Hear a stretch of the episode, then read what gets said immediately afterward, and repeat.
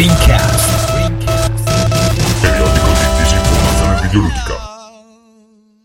Amici da casa, benvenuti alla puntata di Rincast numero 69. Anche questa volta arriviamo alla fine troppo stanchi per rispondere alle missive degli ascoltatori, eh, però vi prometto che eh, a breve faremo un episodio solo di posta o comunque magari eh, potremmo pensare di invertire l'ordine delle rubriche appunto per rispondere alle lettere che eh, abbiamo nel nostro archivio e eventualmente lettere nuove che arriveranno. Eh, una comunicazione di servizio, ehm, dall'ultimo episodio sono successe le cose, sul sito www.playersmagazine.it potete infatti scaricare gratuitamente il numero 20 di Players, la rivista di eh, media nerdate e eh, altre cose bellissime che dirigo insieme a eh, Andrea Chirichelli, conosciuto anche come Fulgenzio. Sul sito che eh, aggiorniamo giornalmente trovate invece tutta una serie di eh, recensioni di eh, videogiochi principalmente, oppure cinema e eh, altra roba. Io faccio delle ehm, playlist su Spotify, eccetera. Quindi dategli un'occhiata, ricordatevi e ehm, direi che è tutto, possiamo andare con la puntata.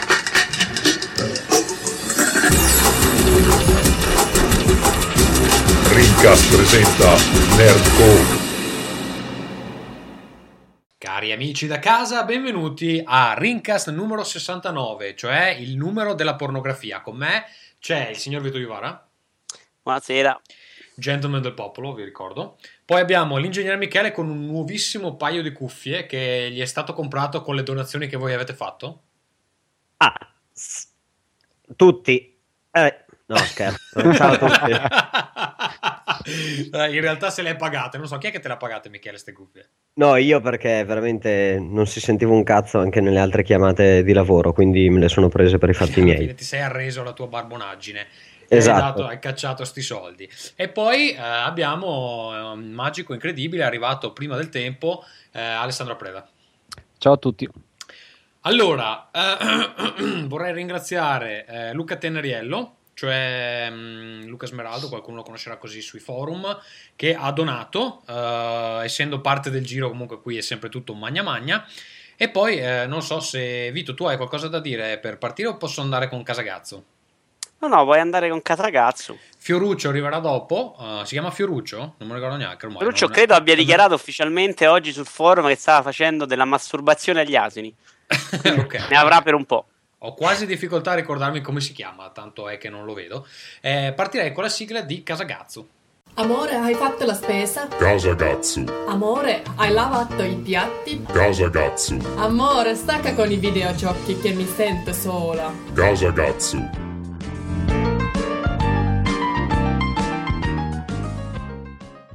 Allora, Casagazzo è un po' che non si fa. Ehm... Ma da, porca puttana. Ecco Ferruccio intanto. È arrivato? Magico Ferruccio. Niente, cosa volevo dire? Volevo dire che questo weekend sono andato a Praga, volevo bullarmi un po' di, di tutti i soldi che posso spendere così. Voi dove siete andati ragazzi? Siete andati da qualche parte o c'è la crisi? Non potete andare? Alessandro, tu dove sei Io, a parte il mio magico viaggio nella terra del supereroe pugliese Padre Pio, non sono stato da nessuna parte negli ultimi okay. mesi. Michele, tu hai speso tutti i tuoi soldi in cuffie, credo, giusto? Sì, quindi ho mangiato nella cuccia del mio cane. Va bene, evito. Quale giro di prostituzione sei entrato perché ti puoi permettere nove vacanze a settimana? Tu, perdonami. Eh, no, che vacanze a settimana, ma perché me l'ha, me l'ha regalato. Me l'ha, regala, me l'ha regalato. La sua pezzentaggine sta qui a dire sono senza lavoro, sono un barbone. Si fa quantomeno quattro vacanze all'estero l'anno. Beh sì, le faccio, le faccio corte. Cazzo, Ma quei viaggi nel retro dei treni merci non, non contano però. No, eh. comunque, cioè non, non, sono etichetta, etichettabili come vacanza. Era eh. un regalo per i miei 30 anni che non mi avete ah. neanche fatto gli auguri. Quante pentole hai dovuto comprare in questo viaggio fino a Praga? No. Allora, la cosa che volevo raccontarvi è che eh, per un'incredibile coincidenza L'ultima sera, uh, intanto ho incontrato Zion Siva, che alcuni conosceranno al TFP Forum, era mm, dieci anni circa che ci conoscevamo, eh, senza esserci mai, mai, visti, e finalmente, Emilio, Emilio esattamente. E, mm, ma l'ultima sera abbiamo incontrato eh, un ragazzo che eh, viveva in Finlandia eh, sopra eh, la, cioè nell'appartamento sopra quello della mia ragazza alcuni anni fa. E lui abita lì a Praga, ci ha detto guardate se volete vi porto a fare un giro, eccetera. Boh, allora lo incontriamo e salta fuori che è uno dei dev uh, di, uh, di, Bohemian Interactive, che sono quelli che fanno Arma, la serie di Arma. Sta ah, cosa completamente casuale. Uno, di, uno di quelli arrestati, perché osservava le basi da vicino. Esatto, allora Ehm, tra l'altro, coincidenza incredibile perché la sede di Bohemian Interactive è a Brno, che è la seconda città più grossa della Repubblica Ceca, e non a Praga. Però lui, da quello che ho capito, passa il weekend eh, a Praga. Tra l'altro, grandi... cioè, gli abbiamo chiesto: Ma tu per caso sai questa statua? Uh, cosa Scusa se interrompo questa mm. tua gradevolissima racconto, ma è entrato il dottor Ferruccio e quantomeno ha fatto Salutiamo. un ingresso con onore. Ciao Ferruccio. Ah no, scrive in chat, sta... io posso ascoltarvi ma non posso parlare per tre minuti. Sì, state, state registrando? Sì. Eh sì. Ecco qua, ciao amici a tutti.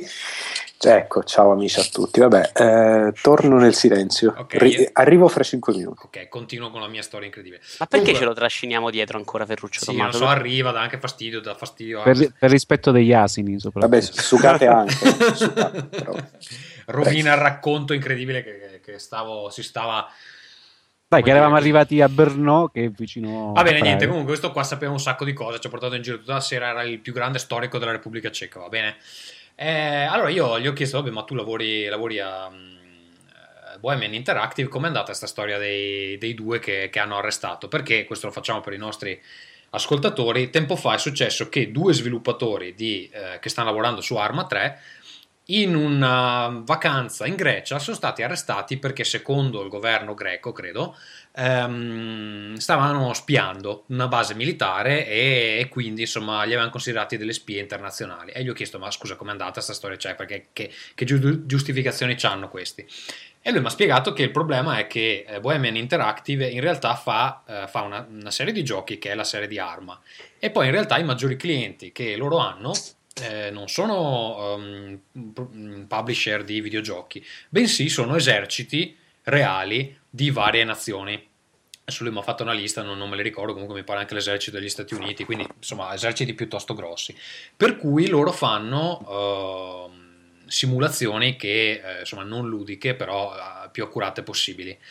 E insomma viene fuori che il governo greco, proprio per questo motivo, ha arrestato questi due che in realtà lui mi ha detto, guarda, eh, dopo che avevano fatto le foto che servivano per Arma 3, ehm, avevano deciso di farsi una vacanza proprio su sta isola. E li hanno beccati con queste foto, insomma hanno detto che, che non andava bene, che erano delle spie internazionali, eccetera, eccetera. Mi ricorda un po' Rum Kasuzu Cikti, e qua solo direi Alessandro potrebbe aiutarmi. Gli hanno provato ad offrire Ramaya, ma non ha funzionato e li hanno esatto, buttati. Esatto. Però, però scusami, scusami, per completezza, li hanno trovati con delle foto di un'installazione militare che non si poteva fotografare e poi vagliela no, a spiegare. Allora, questi facevano esatto. il gioco e le foto le avevano catturate, le avevano scattate per il, allora, per il gioco. I greci vers- hanno risposto: E sti cazzi, non si poteva la versione, la versione che mi ha dato lui è che in realtà li hanno beccati, ma con nessuna delle foto che avevano con loro era, conteneva materiale sensibile. Cioè, queste famose foto della base militare in realtà erano tipo le foto di una collina dove dall'altra parte c'era una base militare. Quindi non erano foto dirette a sta base.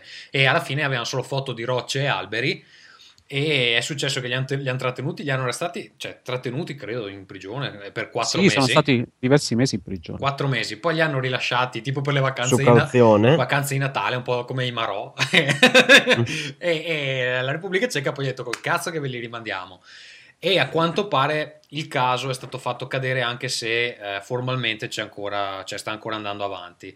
Però Ma diventa... in Arma 3, scusa, non ci sarà più la base greca no. a questo punto. Eh, no, sono i cattivi i greci. Gli ho chiesto, ho detto, vabbè, ma poi adesso non li mettete più. Ti bombardano tutti. Non la mettete più sta roba. E lui mi, mi, ha detto, guarda, che in pratica abbiamo remixato tutta l'isola, è irriconoscibile, adesso non ha più quel nome, non ha più le stesse fattezze, quindi cioè, hanno tenuto, credo, le texture, quella roba che hanno fotografato, e poi hanno hanno cambiato tutto, tutto, il resto. Però insomma, una storia incredibile, eh, scoperta così per caso per, per appunto un'amicizia eh, comune. Eh, così. Vabbè, e niente, poi l'ultima cosa che posso dire per Casagazzo è che domani mattina distruggeranno il mio bagno, quindi io per le prossime quattro settimane, uno, non potrò fare la lavatrice, quindi vivrò nella sporcizia e nell'uridume, quindi amici a casa se volete mandarmi più soldi per farmi fare le lavatrici eh, nei posti pubblici. E due, senza vergogne. E due, sì. e due che eh, pianificavo per pisciare durante la notte, così eh, il bagno più vicino è tre piani sotto, mi tocca uscire di notte col freddo, il gelo e tutto. Stavo pensando di comprare una bottiglia di, di, quelle ad, ad, apertura larga, hai presente? Per il succo di frutta e arrangiarmi con quello. Voi cosa ne dite, ragazzi? Che secondo me non ti serve quella con l'apertura larga. Basta una bottiglietta di quelle piccole. Io dico che dopo che siamo partiti con così veramente con un argomento così pregno, tipo il cesso di Gatsu, dico non so questa puntata Ma come tu non sai, tu non, sai le, tu non sai le idee incredibili che sono nate in quel bagno. Purtroppo sarà un elemento di destabilizzazione nella mia vita. Io ci sono stato nel bagno di esatto, Tommaso e c'è una pila di edge non letti, per cui secondo me passa veramente poco tempo in bagno, Tommaso. Esatto, va bene. Ehm, non so, volete fare le vostre case o proseguiamo pure con i nostri argomenti? Io volevo solo dire che ho avuto il piacere di rincontrare Michele a Mantova e mi ero dimenticato di dire qualcosa. Ehm, in un giorno in cui ho pure conosciuto Cristina D'Avena e la cosa mi ha reso felicissimo. Tutto qui. Cristina... Non ti ha chiesto un autografo Cristina D'Avena? No, gliel'ho chiesto io e mi sono emozionato perché, vabbè, la storia è lunga, chi vuole si può andare a leggere i dettagli sul perché mio blog. Ho visto dove... l'intervista con Le Ortolani e praticamente il personaggio famoso eri tu. No, vabbè, C'era perché non... Bruno ai tuoi piedi. Ha, ha, fatto un sacco di battute forti e che i video non sono completi. Cioè, la, l'appuntamento è durato, l'incontro è durato molto di più e i video coprono solo una parte. E poi, e poi lui poi quella sera c'era Cristina D'Avena. Eh, c'era, quella sera c'era Cristina D'Avena che faceva un concerto lì nella una specie di ristorante discoteca del, vicino al Palabam dove si teneva la fiera e nel vederla che mangiava al ristorante del nostro albergo, ero con Farenz e altri ragazzi del suo gruppo, abbiamo detto dai dai, mi ero comprato apposta un album di, di foto di Cristina D'Avena, di, eh, come si dice? Eh, Quello delle figurine? No, no, era tipo la, la versione, la, la, novelization, ecco, di eh, Kiss Miricia o delle versioni a telefilm di Kiss Miricia. No, quella, quella telefilm. Sì, quindi con Mirko col ciuffo, eccetera. Perché volevo fare la gag, se la incontro mi faccio fare l'autografo. Poi l'abbiamo incontrata davvero e tutti vai, vai, vai, vai. Sono andato, lei era talmente contenta nel vedere che un povero Cristo di quasi 40 anni aveva sto, sto coso ridicolo in mano, che mi ha trattato così bene che non ho avuto il coraggio di, di, di fare la gag e quindi mi, mi, sono quasi commosso. Ecco, tutto qui. Ma è ancora buona lei? O c'ha ormai 65 anni? Quanti anni ha ormai? Ancora buona sono parole di cui ti assumi tutta la responsabilità. a, me, a me piaceva. Tu la tua da, bottiglia. Da, da, giovane ero un cesso. E molti dicono che adesso mi spunti alla MILF, però secondo me sicuramente Beh. è meglio modi come era una volta, perché non c'ha più i ciglioni, è già questo. Però... Un cesso, non sono d'accordo dei gusti. Va bene, un cazzo, io guardo. Insomma, ho, ho, avuto in tutto questo il piacere anche di incontrare Michele, oltre ad alcuni ascoltatori di Rincast che mi hanno detto varie cose, tra cui eh, Cazzo merda. Cazzo merda, soprattutto. e niente, questo. Fine. Va bene. Um... E perché ancora vi portare dietro Ferruccio? Credo che sia questa la domanda ormai chiave. sì, però non era una domanda, era, era proprio più una, un'affermazione. Sì, ne è nata anche un'altra nuova, che è quella, ma uh, Michele è un testa di cazzo che parla a Bambera. Uh, sì, che, ma che poi, abbia, poi, abbiamo un'email su quella discussione lì. Se vuoi la ah. riprendiamo, uh, guarda, se vuoi la leggiamo adesso, così magari ce la liberiamo. Bravo, Caccio- vai. Cacciotti Alessandro dice, in difesa di Michele, salve a tutti. Nell'ultimo episodio di Rincast c'era l'ingegner Michele che stava iniziando a parlare in dettaglio dettaglio delle specifiche tecniche di PS4 e Wii U, però qualcuno l'ha interrotto dicendo che erano cose noiose, ero io comunque. Può dar, può dar strano, eh? A me invece stava interessando molto, quindi vi chiedo se per caso ne potete parlare molto brevemente nel prossimo episodio, che sarebbe questo, oppure se posso parlare direttamente io con Michele, c'è su Facebook Così gli chiedo un paio di cose. Grazie, un saluto a tutti. Eh, Michele, vuoi spiegare la polemica che è nata sul tuo intervento? È nata una polemica sul TFP Forum perché si diceva che avessi usato dei termini tecnici senza poi spiegarli e termini tecnici che quando uno li sa è inutile rispiegarli e quando uno non li sa invece eh, non gli interessano e a questo punto abbiamo discusso un attimo, poi io ho avuto parecchi impegni ultimamente, quindi non, eh, non rispondo a Max Legend, sono d'accordo con quello che diceva lui, eh, dico che per fortuna purtroppo sulla parte tecnica stiamo cercando di, di superarla e questa sarà la, la, generazione che avrebbe dovuto farla, ma abbiamo già notizie da eh, EA, non mi ricordo più, che ha già detto questa settimana o la scorsa settimana che si ripeterà la soluzione della presente generazione, cioè salta il motore grafico per i giochi next, next generation per Wii U quindi tutto quello che ci hanno detto sull'HD e quant'altro eh, dovrebbe essere Origin, forse la, l'origine della contestazione o forse la parte tecnica, fatto sta che non dovrebbe esserci il prossimo Mass Effect e probabilmente anche gli altri Dai, prossimi giochi. farà Battlefield 4 per dire. Esatto, e questa è la dimostrazione che le due piattaforme che si porteranno dietro il, diciamo, la, la, vera vocazione di Next Generation per i prossimi anni eh, saranno ancora io, PS4 Michele, e quella che sarà Durango. Michele, scusami oh. un attimo, però guarda dimmi, che dimmi. sta cosa del Unreal Engine 4 cioè si sapeva da tempo, adesso è venuta fuori di nuovo perché ne hanno parlato credo alla GDC, la gente si è messa a ridere se il Wii U supporterà, ma a me pare che Epic l'avesse già menzionato da, da un bel po' sta cosa, quindi non riesco a capire perché eh, mm-hmm. c'è questo scandalo in rete o no il Wii U non supporterà. Perché si è voluto ancora credere a quello che ha detto Reggie Fils-Aime che hanno ascoltato gli hardcore gamer e questa sarà la console che recupera la fiducia perché si può portare dietro tutti questi titoli come, esattamente scandalo... come le altre console ma invece no, ha detto un'altra stronzata Scusami Michele, ma lo scandalo se all'uscita di Battlefield 4 c'è ancora un Wii U in giro, eh. per, per, questo la gente si è scandalizzata, credo. Se lo, se lo puoi ancora usare. No, se esiste ancora sì, una macchina chiamata Wii U in commercio ad Sì, non ho guardato le... Nintendo comincerà a far finta... Co- Wii U? Cosa? Eh? Wii? Eh? No, noi facciamo le carte da gioco, non facciamo i videogiochi. Torneranno Comunque, indietro. ciao amici, ciao a tutti, sono qui con voi. Ciao Ferruccio, cosa Grazie. dici ai tuoi fan a cui sei Ma mancato tantissimo? Voglio dire, viva Rincast e viva Peppe Crillo, che veramente vai movimento. Va bene. Scusate, questa è la prima puntata dopo le, le elezioni per me, eh, e quindi volevo gioire. Eh, di questi qua vedremo questi signori qui della cast. Vabbè, prego. Avanti.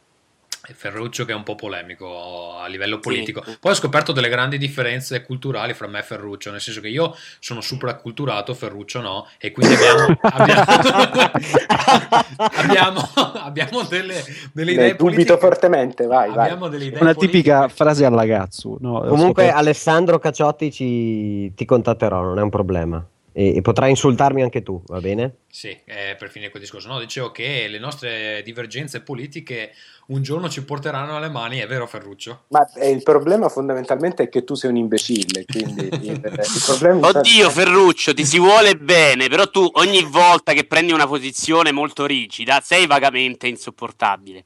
Cioè, devi anche capire che l'antigrillismo, dopo vent'anni di, di eh, quello dai, che abbiamo visto... Dai, dai, non ne parliamo, dai. Non ne parliamo. Per piacere, per piacere. No. Che poi, che poi non c'ho... cadere pure tu in queste cose. Che poi c'ho... No, ma sono, delle per, per, sono abbastanza d'accordo con te. Il problema è che a, aprisci un post al giorno su Facebook in cui stai lì a martellare pesante lo rende più piacevole, secondo me. Eh... Dovresti, Ferruccio, fare un post antifemminista e pro grillo assieme. Devi inventarti qualcosa di questo tipo a vedere cosa sì, salta è vero, fuori. È vero che c'hai un, po' il, c'hai un po' il periodo anti-grillo, antifemminista, però l'antifemminista te lo supporto in pieno. Eh, comunque dicevo che no, lasciamo perdere che poi c'ho... Vorrei, vorrei specificare però scusate in Svezia. Dai che c'ho, che c'ho gli ascoltatori che mi scrivono di politica che poi mi, mi rompo i coglioni. Non ne voglio parlare. Va bene?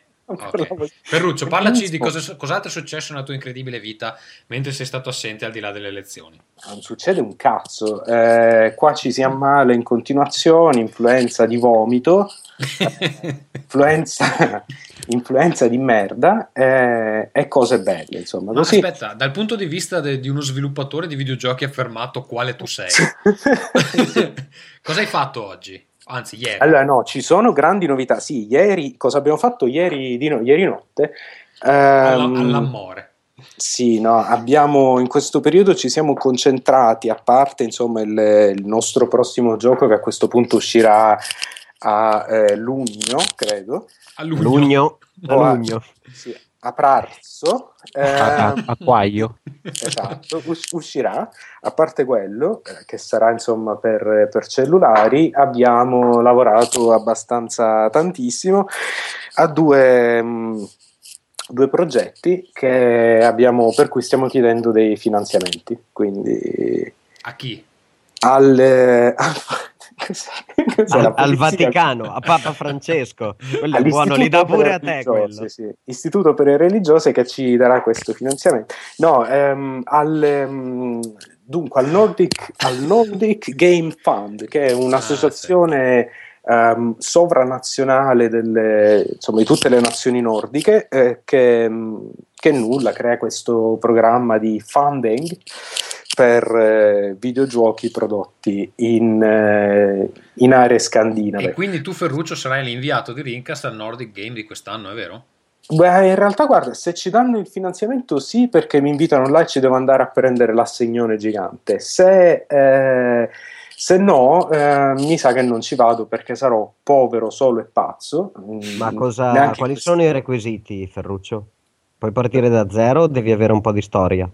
No, vabbè, eh, considerano anche quello. Ecco, considerano se siete se mm, insomma si tratta di un'azienda vera e propria, se ha progetti realizzati prima, poi in realtà non so in realtà come, come giudichino questa cosa, perché se sei magari rovio eh, tenti di ottenere un finanziamento, probabilmente non te lo danno, perché l'idea è quella di darli a chi non, a chi non potrebbe in altro modo.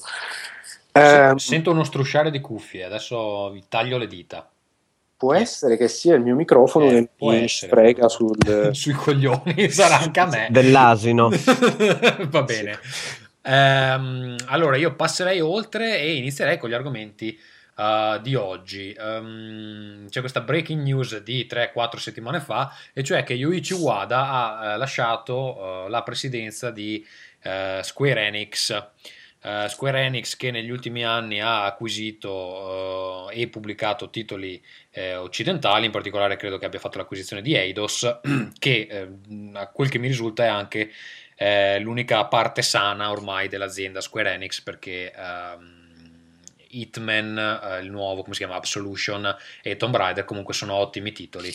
Però... Um, Solo parte del motivo per cui lui se n'è andato. Esatto, sono parte del motivo per cui lui se n'è andato, e cioè è uscita questa news praticamente in contemporanea con uh, lui che, che, che, appunto lasciava la sua posizione, che Tomb Raider, quello nuovo, ha venduto 3.6 milioni di pezzi su console perché eh, il conteggio PC non era ancora stato fatto e eh, Square Enix non ha ritenuto questo risultato eh, per il reboot eh, sufficiente o eh, insomma diciamo soddisfacente. Ora ehm, chiederei prima a Vito che è un fan di lunga eh, data eh, per quanto riguarda la serie e poi magari Alessandro se vuole fare un commento. Sul gioco ne parliamo adesso? No, no, non parliamo del gioco, ma cosa ne pensi di, di, delle vendite? Insomma, che tre Beh, il problema dei 3-6 milioni che non è sufficiente in realtà sare- sembrerebbe una pazzia, però considerando anche quanto hanno speso per esempio in Italia in spot televisivi, secondo me non è poi così una follia. Cioè, l'ho visto veramente a nastro in televisione, Tomb Raider pubblicizzato.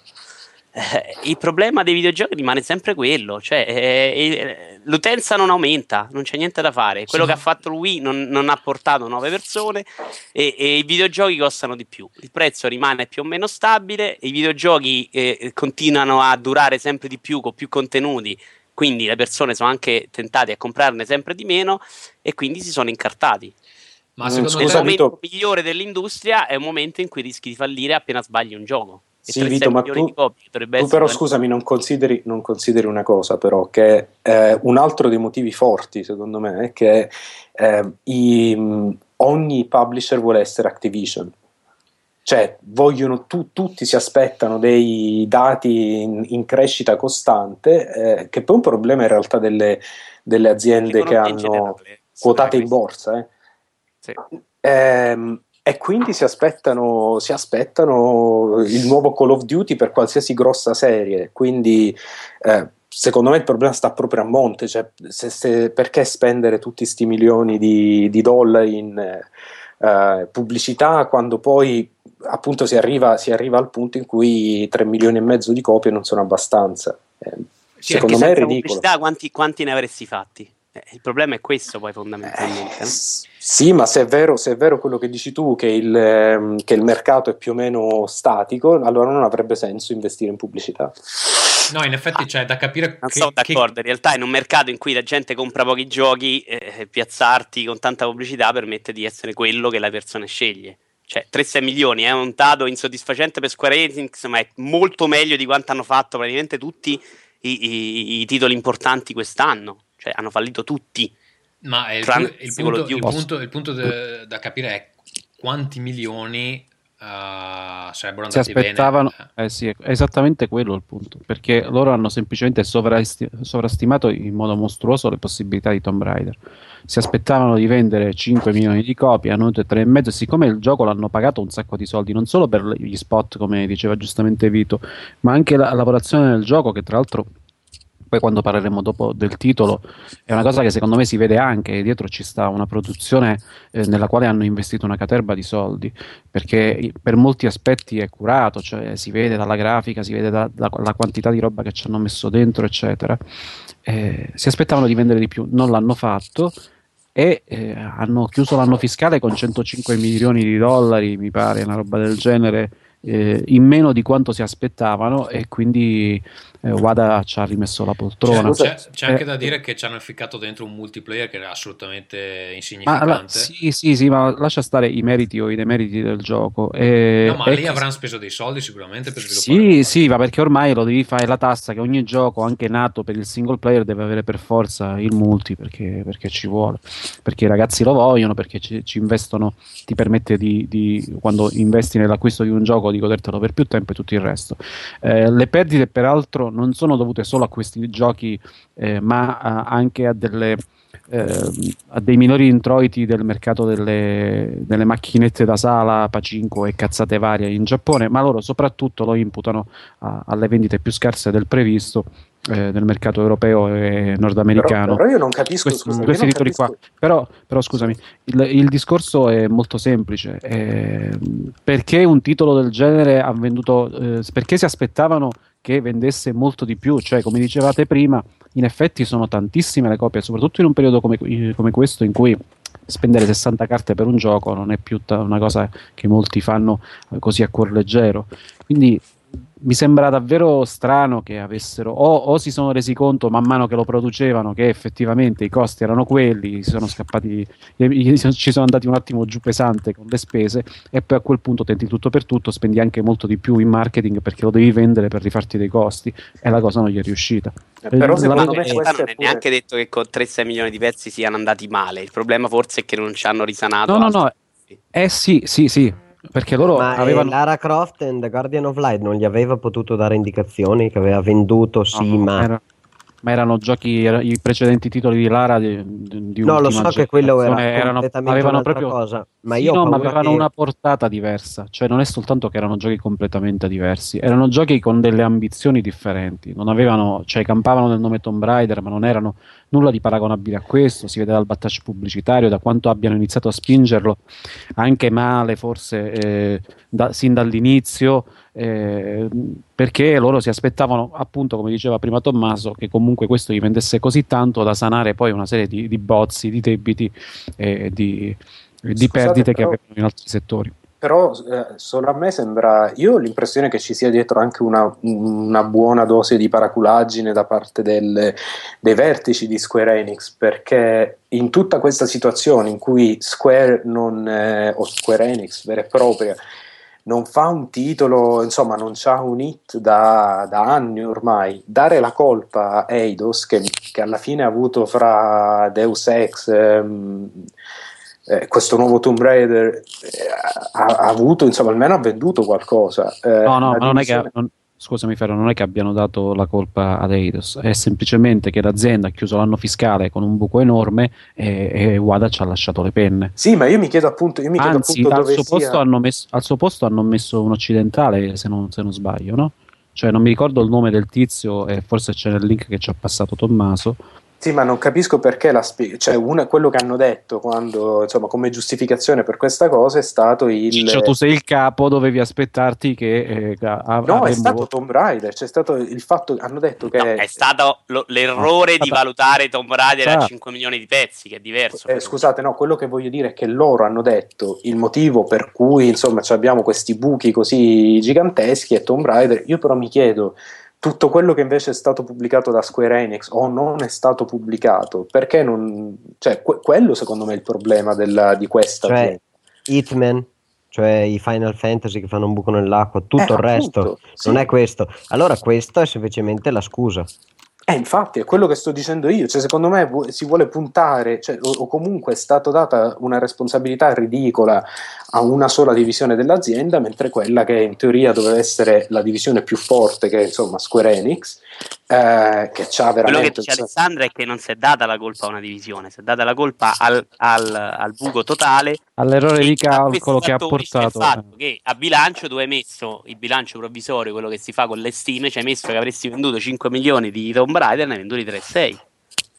Beh, Che il problema è sta qualcosa che molto. è sbagliato, eh, non è un errore grave, eh. Attenzione, se tu fai una previsione per 5 milioni e ne vendi 3,6 hai fatto un errore grave. Cioè, eh, Eh, ma infatti, Se io, comunque- se io gestisco la- l'azienda di De Laurentiis e ti faccio produrre 10 film garantendoti che i due principali cinepanettoni ti appianeranno tutto il buco fatto con gli altri e poi invece non ci riescono, ti dico non che puoi A- sperare che gli altri abbiano la botta di No, culo. no, ma io A Uno. licenzio te perché sei un incapace nello specifico e B poi spiego che tra le cose che hanno portato a quell'ammanco c'è che i titoli che si era sperato in azienda eh, eh, fossero in grado di portare X invece hanno portato X diviso Eh, 2. ma infatti il problema secondo me sta proprio a monte, cioè che, che a questo punto Square Enix mi sembra un po' dal punto di vista della- dello sviluppo di videogiochi praticamente un'azienda finita. E Beh, non, so voi, non so voi quanto siate nel... Insomma, Ma Square Enix sta chiaramente dimostrando la, la- la sindrome giapponese, cioè che ci vogliono 10 anni a fare un titolo eh, che pensa a quel famoso Final Fantasy XIII Tredici. Versus, Versus che Esatto. quanti anni è che, eh, che ce la sta menando. Poi adesso hanno presentato il nuovo engine grafico, come si chiama? Eh, Urbi e Torbi, come aspetta? Eh, no, Pulse, qualcosa del genere, no. No, no, c'ha un nome tipo Light, l- l- Lumi, Ah, sì. Lumi, Lumi, Lumi, una roba del genere. E che vabbè, c'è una qualità grafica pazzesca, ma se non riescono a fare un gioco con, con i motori grafici vecchi in un tempo accettabile, dubito che riusciranno a fare qualcosa. Beh, l'abbiamo anche visto co- cos'era la presentazione Sony che hanno Sì. riportato il trailer vecchio di sei mesi. Cioè, in sei mesi non sono riusciti a fare tre fotogrammi nuovi. Luminous. Luminous, esatto. Luminous Engine. Eh, Eh, co- cosa, cosa dire? questo, Vada, Vada era anche uno che diceva che le console andranno a morire e che c'è, c'è un'evoluzione eh, naturale in questo e nel fare questo forse ha sempre cercato di pararsi il culo sulle vendite calanti che, che continuava a- ad avere sui suoi giochi. Il discorso è che puoi anche venderla probabilmente in maniera migliore dicendo guardate ragazzi che andremo male non promettendo eh, che andrai bene. Questo, questo errore l'ha, l'ha decapitato. Va bene, quindi che futuro per Square Enix, Alessandro? Beh, continueranno a fare Final Fantasy, a vendere un sacco e a fare i titoli sulle... Cioè, non penso che questo mh, comporti dei sostanziali cambi di rotta. Eh, continueranno a sviluppare le IP che hanno acquisito da Eidos e a fare i loro Final Fantasy, punto. Ma Cioè, tu, non- tu non credi che de- de- per quanto riguarda l'ala giapponese sto fatto di concentrarsi su Final Fantasy e rilasciare 100 titoli tutti Final Fantasy sia un errore? Nel senso, cioè, alla fine che eh, Square Enix ha un sacco di IP che non tocca da, da 100 anni. Ehm, che magari però non so adesso che potenziale di vendite abbiano dopo anni e anni che Tipo, perdonami, niente. Air Gates, cioè, che vuoi puntare di Square Enix? No, c'è il- il- i vari Secret of Mana, c'è il, il. Vagrant, Vag- Vagrant Story, C'è Thief della Eidos. No, ok, vabbè, ma al di là, no, sto parlando dell'ala giapponese. C'hai Tobal che non tocca più. Minchia. Beh, vabbè, ma cioè, ma- sono, tutti, sono tutti ma titoli sono- che comunque avrebbero un potenziale. No, secondo me sono cose da, da, da Ma non, non da 3 portate, milioni, ma neanche da, da 2. Non sono assolutamente prodotti I, punta. I continua- Kingdom Hearts che non, non- continua a fare uscire titoli che sono che il Kingdom Hearts 3 non esce mai, escono sempre 270.2 diviso Con 7. i sottotitoli più belli del mondo, poi, eh. Esatto, poi dovrebbero smettere questa storia dei sottotitoli perché veramente no. 395 e 6 mezzi. Perché la Beh, roba eh. giapponese non c'ha più la portata per fare i numeri in infatti, è Occidente, quindi infatti. Hanno Dragon Quest adesso che deve uscire in Giappone, che è importantissimo per loro, quello online su Wii U. Quindi. Tra l'altro la metà Enix di, di Square Enix per una vita ha fatto tonnellate di, di Dragon Quest, quindi siamo, siamo lì oltre ad altri giochi, quindi eh, è la mentalità di, di aziende nipponiche, tra l'altro loro in Giappone fanno quella tipologia di giochi. Hanno, c'è stato, voi ricorderete tutti, il periodo della grande sperimentazione di Square, quando era ancora Squaresoft, il periodo in cui tirava fuori gli sparatutto in under, tirava fuori... Eh, ha fatto anche un gioco di guida, eh, si chiamava sì, Super S. Type, type S, ta, sì. qualcosa del genere. Amatissimo eh, dai fan, tra È amatissimo, un gioco bellissimo in cui i, i fuoristrada Mercedes eh, si guidavano come una Ferrari. Ehm, ha fatto i picchiaduro di Tobal, ha fatto un sacco di giochi e ehm, ha fatto i picchiaduro ad armi, eccetera. Eh, ma ehm, è, è, stato il passato. Ah, era suo Bushido Blade? Sì. Eh sì, certo, i due Bushido Blade sono di Square. Ma eh, una, una, caterba di titoli ha, fa, ha fatto giochi di, di, wrestling giapponese, cioè in quegli anni lì dell'inizio di PS2, fine di PS1, ha tirato fuori l'impossibile. Si vede che il, il, era una società diversa perché era ancora Squaresoft, ma eh, la sperimentazione in quel campo non... Cioè Beh, in quei vari campi... La poi si sono uccisi con lo Spirit Within, eh. Sì, sì, sì, è ver- questo è verissimo. E quindi adesso, dai tempi della fusione con Enix, è un'azienda che produce RPG giapponesi e quello è il loro core. Poi l'acquisto di Eidos gli ha permesso di differenziare e di avere dei titoli più di frequente, proprio perché questi eh, giochi di ruolo hanno dei tempi di sviluppo mostruosi. Eh, e quello continuerà a fare, cioè per l'immediato futuro. Ha perso dei soldi, ha licenziato il tizio, il capro espiatorio, il responsabile, a seconda di come la si voglia vedere della faccenda, e andrà avanti per la sua strada. Va bene, non mi pare che gli annunci per il futuro abbiano una valenza di tipo diverso, voglio dire, cioè sono Final Fantasy e saranno, e saranno, ci sarà il nuovo Tomb Raider, anche perché ora che hanno rilanciato il brand comunque gli conviene continuare a investire sullo stesso piuttosto che dire abbiamo venduto un po' di meno del previsto, buttiamolo via, chiaramente. Sì, vabbè, no, stavo pensando a questi numeri e poi ca- cercando di capire come mai Capcom è rimasta delusa dalle vendite di DMC, che comunque credo alla fine abbia fatto quasi 2 milioni. Uh, però sì, se effettivamente nemmeno 3.6 sono, sono abbastanza, si stanno settando dei... Ma è più o meno la media che ha fatto Resident Evil e comunque Capcom ci è rimasta malissimo. Eh, cosa ha fatto il 6? Eh, ha fatto comunque quella me, mi sembra sui 3 milioni, insomma, se non ricordo male. Insomma, Minchia, lei diceva che era distrutto, sì, scusami, sì. distrutto dalla critica. Sì, ma eh, conta che credo sia il gioco giapponese con, eh, fatto con più personale della storia. Credo che abbiano mille, mille persone. Una roba... Ne hanno fatti 4 dentro uno unico gioco. Io allora, però... Tutto Resident Evil ha venduto meno di 4 milioni di copie su tutte le piattaforme. Mm. Va bene, eh, io direi Però di ha distrutto oltre. 8 milioni di testicoli. Eh, eh beh, certo. Direi di passare oltre. È una roba che, che, veramente adesso io non ho parlato all'inizio quando l'avevo appena provata, adesso anche con la patch, ma è una roba veramente che riscrive pagine di trash per, per il mondo. Insomma. Però rispettiamo la scaletta, se no cazzo si sta innervosendo. Sì, eh, che penso. palle, cazzo. Allora è uscita Però scusami, devo dire che in settimana era un po' colpito da, dalla sua, dalla sua pessimo comportamento e si è avvicinato a me con fare un po'. Un po' amichevole di scuse, lo un, po amiche- un po' amichevole. Un po amichevole. un po'. Sembra uno stronzo, però dopo c'ha questi momenti di pentimento in cui. Beh, perché diciamolo che la puntata scorsa in cui io volevo inserire Ferruccio dentro a tutti i costi, lui mi ha fatto muro. Ecco. allora, Ferruccio, è uscita Uia. Sì. Cosa ne pensiamo di UIA? Cosa ne pensiamo? Eh, ne pensiamo al momento, non essendomi arrivata ancora, eh, ne penso nulla. Sono usciti i primi, i primi hands-on. hands-on.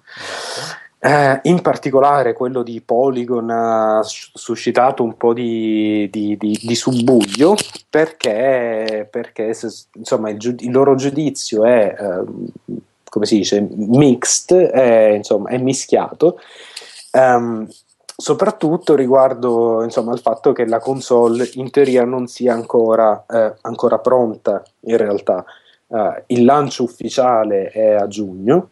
4 giugno. Il 4 nei giugno. negozi.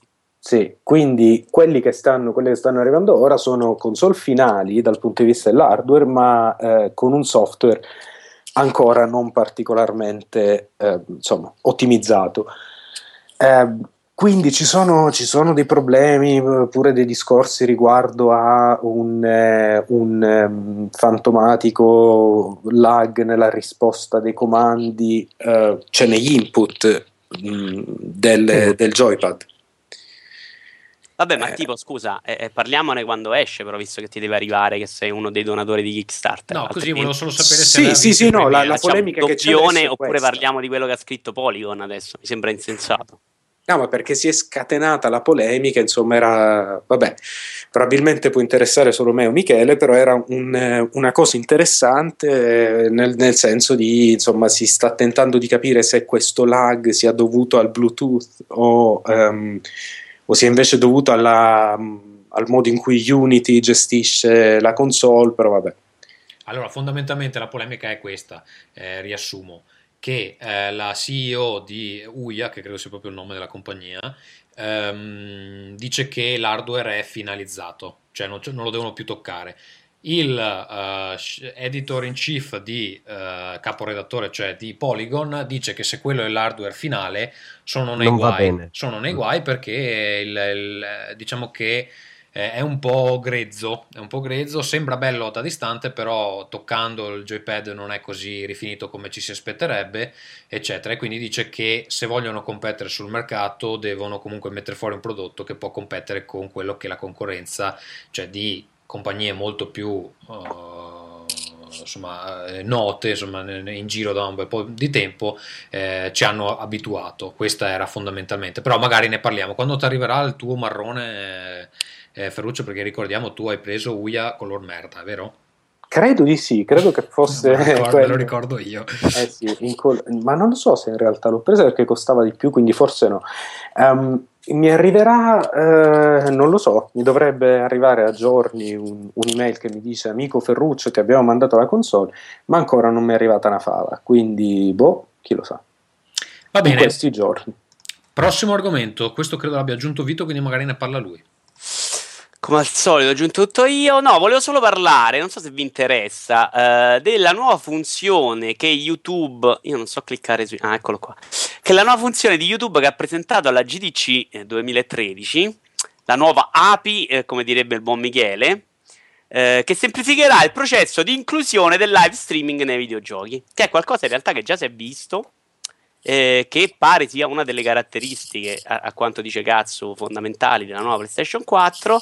Eh, pare che ci sia Twitch TV, che sia un successo incredibile che io ho conosciuto solo tre giorni fa in una cop in Diablo in cui si possono streamare le partite e quindi mi sembra che il futuro stia andando molto verso questa nuova fase del videogioco, è quella in cui eh, le rotture dei coglioni si lasciano alle altri, si fa giocare a qualcun altro e lo si guarda su YouTube.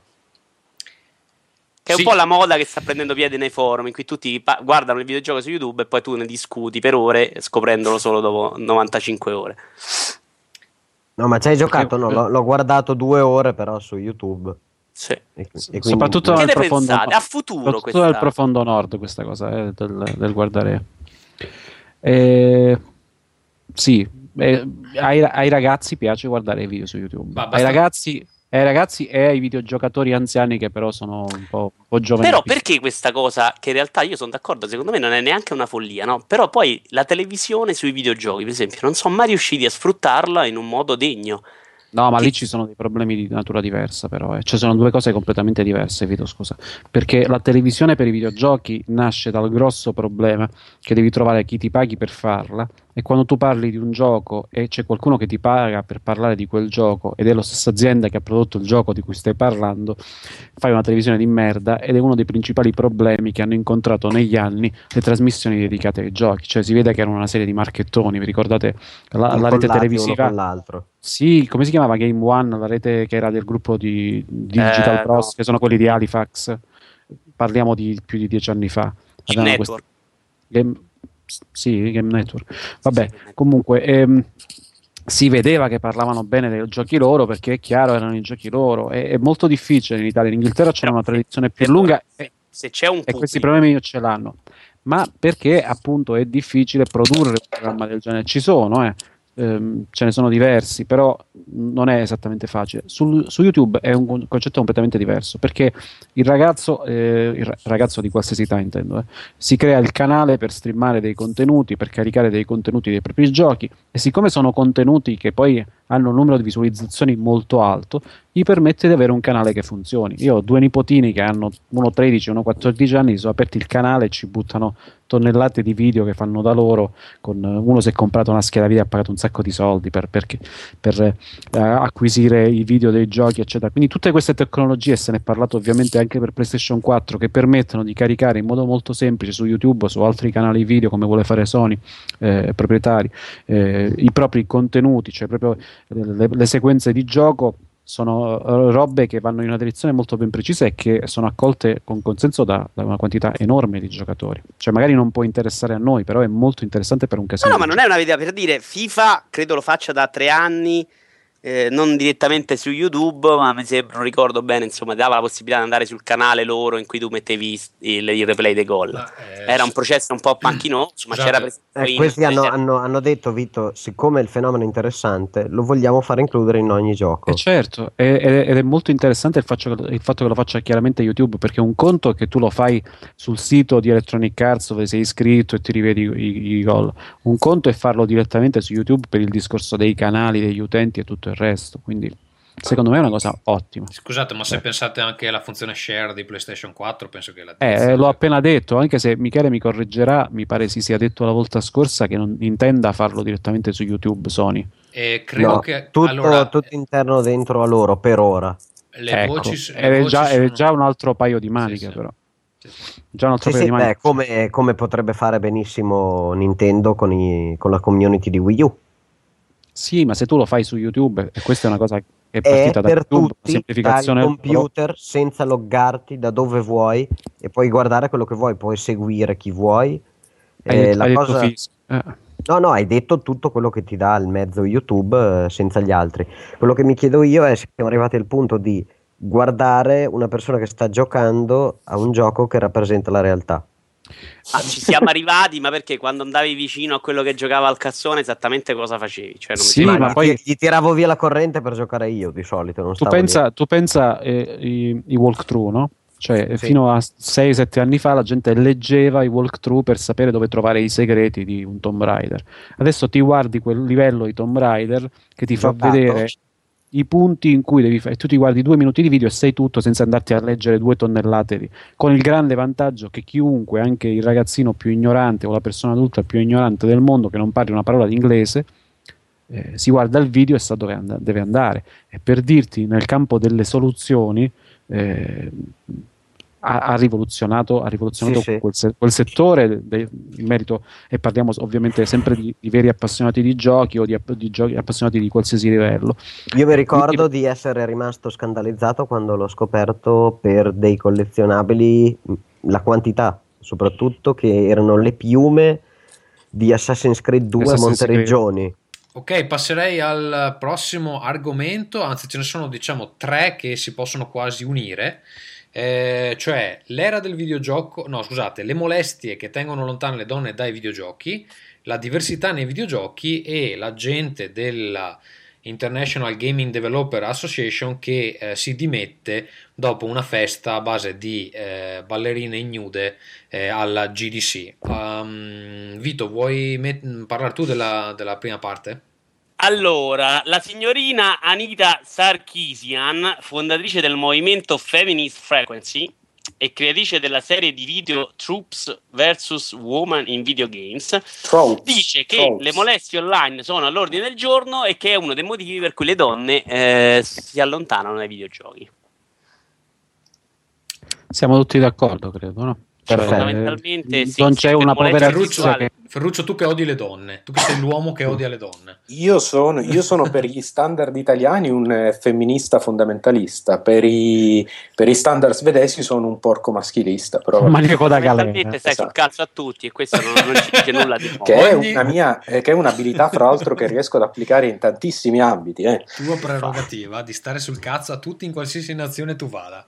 Esatto, esatto. sono la par condicio del rompimento di coglioni. Sul passaporto c'è scritto straniero in terra straniera. Comunque, lo mettono come, come timbro all'ingresso nel paese. Straniero in terra Nessuno è profeta in patria, tu mi Sul insegni. passaporto che adesso per metterci la foto di Ferruccio intera è un, è un foglio A4, eh, tra l'altro, che- da, da come, da dopo che è Eh, incrassato. eh, si fa dell'ironia qua il Sì, sì, sì, eh, sì. bue che dà del cornuto all'asino. Ehm, sì, que- fondamentalmente credo che abbia ragione. Io credo che, cioè, io, la mia esperienza con eh, le partite online, pubbliche. quantifichiamo la molestia sessuale online, però, perché fo- comincia a esserci un attimino un Ah, infatti, problema. magari la definizione è un po' pesante, però diciamo, diciamo la, Questa è la- già una cosa maschilista, eh. Già, già, già di ridurre l'ambito della molestia è già maschilista. eh. Attenzione. Vabbè, è una molestia verbale, cioè poi se vedete insomma alcuni esempi da... Parliamo una donna che gioca online e che 300 infogliati cominciano a dire Ehi, eh, è bella, eh, che fai? Eh, No, ma, manda, ma non so se hai visto quel, ehm, quel sito che si chiama, com'è, Ugly, ah, insomma, che raccoglie, mm, che raccoglie screenshot tipo di messaggi privati mandati a... Allora, te lo dico, ce l'ho qua sotto. Allora, Quello volevo- su Facebook, Sì, allora si chiama questo gruppo bellissimo a cui io sono iscritto, ovviamente. maniaci di merda. Io odio i maniaci di merda. Queste sono tutte una raccolta di screenshot di ehm, messaggi privati che alcuni maniaci mandano a delle ragazze piacenti in foto, però sono delle ragazze che, normali, che evidentemente si ritrovano bombardate da messaggi del genere. E posso Ti confermare, che, ammazzo il culo. posso confermare che è vero perché ehm, anche... Ci sono arrivati a te dei messaggi? No, a me non arrivano, ma a eh, donne mie conoscenti arrivano con una certa frequenza a secondo dei setting di privacy che hanno. Allora, per esempio, Perché io- a te non arrivano, visto le foto di eh, nudo che non so, girano? di non lo so, ma- non so, purtroppo mi piacerebbe. Guarda, secondo me se, se mi arrivassero mi sentirei anche eh, come dire, Onorato. Es- esatto. Va bene, comunque, cioè, i dialoghi sono tipo questi. Asm Kabir dice: Mi piace lo sesso, voglio leccarmi le palle. Questa è una ragazza, scrive. E lei gli risponde: Come i cani? E lui risponde: No, ho due gatti. Questa è un po'. No, oppure- però scusa, riportando... Siamo un po' fuori tema, bravo, bravo Sì, riportando la discussione al tema, io mi riferivo a eh, Fat, Ugly or Slutty, che è un, eh, eh, un blog che raccoglie invece screenshot e testimonianze tipo di messaggi sul PSN, ehm, sul PlayStation Network o su Xbox Live. Ehm, ed effettivamente, insomma, cioè, si tratta di molestie, cioè, nel senso gente che manda messaggi tipo, vedo adesso, Hi beauty, webcam chat horny. Ok, magari uno insomma fa una scrollata di spalle, però probabilmente non, cioè, quando, se ogni volta che giochi online ti arrivano 200 di sti messaggi. Posso leggerne un altro, Ferruccio? Uno solo. Prego, prego. Dai, che Allora, si sta divertendo. Giuseppe. Giuseppe Maria Danna eh, scrive a questa ragazza il cui nome è stato censurato. Guarda che prendiamo una querela, eh, Ciao, lo dico. ciao, tu sei bella come un papavero a primavera. Lei risponde: Grazie del complimento. Al che lui aggiunge: Mamma mia, se ero lì con te, ti avevo già divaricato le gambe e poi ti mettevo il cazzo in gola. Quindi la preparazione, anticipazione Le, sulle le letti tra- divertenti. La selezione di Gatsu onestamente mi lascia un po' perplesso. Ma non ci nessuna denuncia. per Non ci arriverà nessuna denuncia perché Giuseppe Dauri in realtà è Tommaso. E quindi ha scritto questo è, No, però mi piaceva- divertito da queste trivialità. Mi piaceva il, roma- il romanticismo iniziale. Ma ce n'erano carine con delle frutta. Insomma, quello che piace a Tommaso è te lo ficco in gola, appunto. Più che, altro, più che altro la cosa confusa del, del ragazzo perché c'è ti divali con le C'è, gambe. c'è questo, c'è questo da, da uno straniero che dice: Vuoi vedere il mio piselli? è più duro di roccia, più lungo di fila alle poste. Sì, vabbè, queste sono... Vabbè, vabbè. Comunque, comunque è Sì, maschilista sì. tutto il settore, eh, non soltanto Ma per sì, ma io quante volte a giocare a Counter Strike ho preso del, del finocchio della testa di cazzo? La mia domanda No. è senza, senza ne- nessuna ragione, differenza, perché io non mi offendo? No, non è, la- non è giusto questo, secondo me, Michele. Perché se una la chiamano stronza mentre sta giocando è un conto, se le mandano le parolacce e le cose, le robe di maleducazione è un altro. Il punto è che lo dicono perché è una donna. Se- se- per que- Tu dici esattamente c'è per questo. meno, c'è Ma- meno tolleranza perché è una donna. Sì, Se ma è, è un hobby, è un hobby che darebbe fastidio. Sì, è un hobby che eh, è ancora. in- ci sono moltissime giocatrici, ma eh, per la maggior parte sono giocatori di sesso maschile. Ed è rimasta Di una che cosa. età? Di che età? Sì, eh, esatto, è rimasta perfettamente maschilista. Ma non parliamo soltanto dei ragazzini, perché quando Jade Raymond ha tirato fuori Assassin's Creed, lei era la producer del gioco, però col fatto che era una donna e anche di bell'aspetto, tutti dicevano, poi magari era vero, che era, era soltanto un paravento. Il gioco lei non Eh, c'era. veniva dal marketing lei, quindi insomma, magari... Sì, sì, vabbè, però tu non lo puoi sapere. Cioè, invece io ricordo il primo giorno di questa tizia all'E3, la pre- presentazione di Microsoft, che era il 2007, presentano, fanno vedere per la prima volta il gioco al mondo, ah, buona, eh, i commenti dei tizi che erano a fianco a me, che non erano italiani, erano terrificanti e nessuno parlava del gioco perché c'era il faccione della Raymond su, sul maxi schermo. Quindi, Eh, Questo, questo dimostra la maturità. Quello che non ho Sì. capito io sempre di, di- di quello che hanno linkato in scaletta è: io ho visto le foto del, del party della GDC e non mi è sembrata una cosa. Allora, eh, questa è un'altra notizia. La notizia si riferisce al fatto che eh, durante il party di, insomma, di sera, durante la. ehm, aiutatemi, ragazzi. Il, eh, Cioè il, il- il party dell'Associazione Internazionale degli Sviluppatori, in occasione del, del, della, della GDC, Game Developers della. GDC Esatto, 2013, sì. esatto. Ehm, insomma, ci- mh, sono, sta- sono spuntate fuori delle tipo animatrici, ballerine che erano ehm, in abiti discinti, in pratica erano tipo delle Zoccole? Sì, vabbè, tipo le per, per non essere maschilisti. eh, gi- giusto. tipo le Booth Bay. qui in scaletta c'è scritto in via tre troie ballanti come diversivo. Adesso No, allora Vabbè, la non so la storia, ma leggo la scaletta. Pensa che quelle hanno fatto la spaccata per ballare. Tommaso Tracchi il cazzo in gola. Il problema non è nel chiamare le troie, il problema è nel giudicare le troie. Ognuno deve essere libero di fare quello che vuole nella vita. Insomma, sono state assunte delle modelle eh, ed è sembrata, eh, direi anche a ragione, una cosa un po' ehm, insomma che non c'entra una fava con eh, ecco, il contesto della serata, ma anche con il fatto che insomma i- si, si presuppone che i, eh, gli indipendenti siano un pochino meno un po' più sensibili a certe tematiche. No, vabbè, ma il Eh. fatto fondamentalmente è che, nelle, che la IGDA, nell'IGDA IGDA ci sono un sacco di donne che hanno anche posizio- posizioni di... Quindi questa... mm, No, diciamo- hanno posizioni.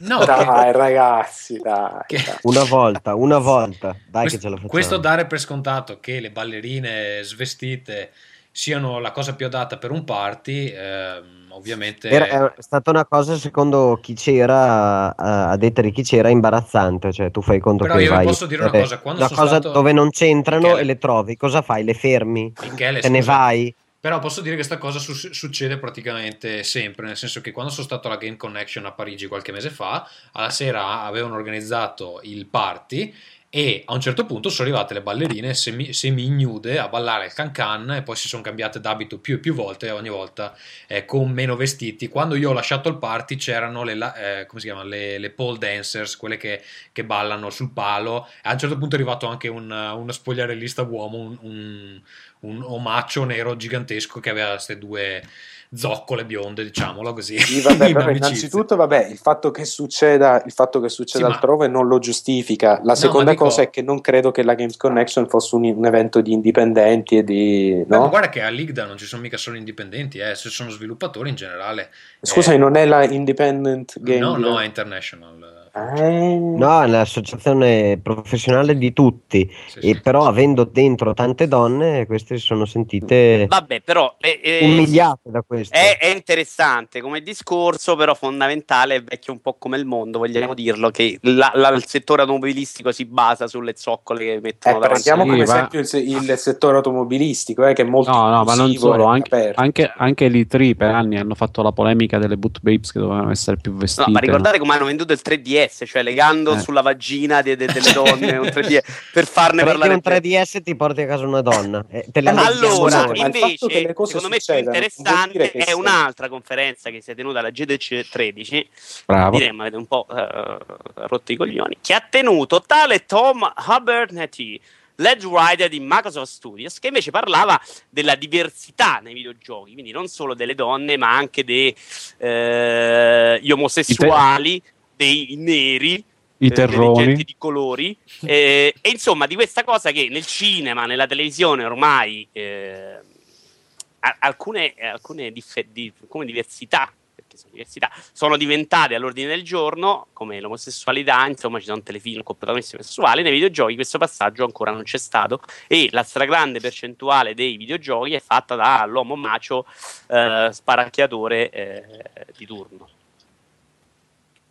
Beh, il problema è che la maggior parte degli sviluppatori cioè, tendono a essere maschi bianchi intorno, insomma, intorno alla ventina, trentina, con non grandissime eh, capacità sociali e non grandissime capacità di... E non sono d'accordo. Aspetta, no, scusa, non grandissime capacità di guardare alla società in maniera un po' più aperta, insomma. Con poche Cioè- capacità di scopare, vuoi dire tu. Esatto, Ok. esatto. No, Alessandro, vabbè, tu perché- invece volevi dire? Ma perché è un po'. Ah, fallo- fallo questo, è parte della, questo è parte della cultura, della cultura nerd, fra virgolette, e il fatto che uno dei lati negativi è quello che sia un po' autoreferenziale, per cui gli altri settori sociali è come se non esistessero.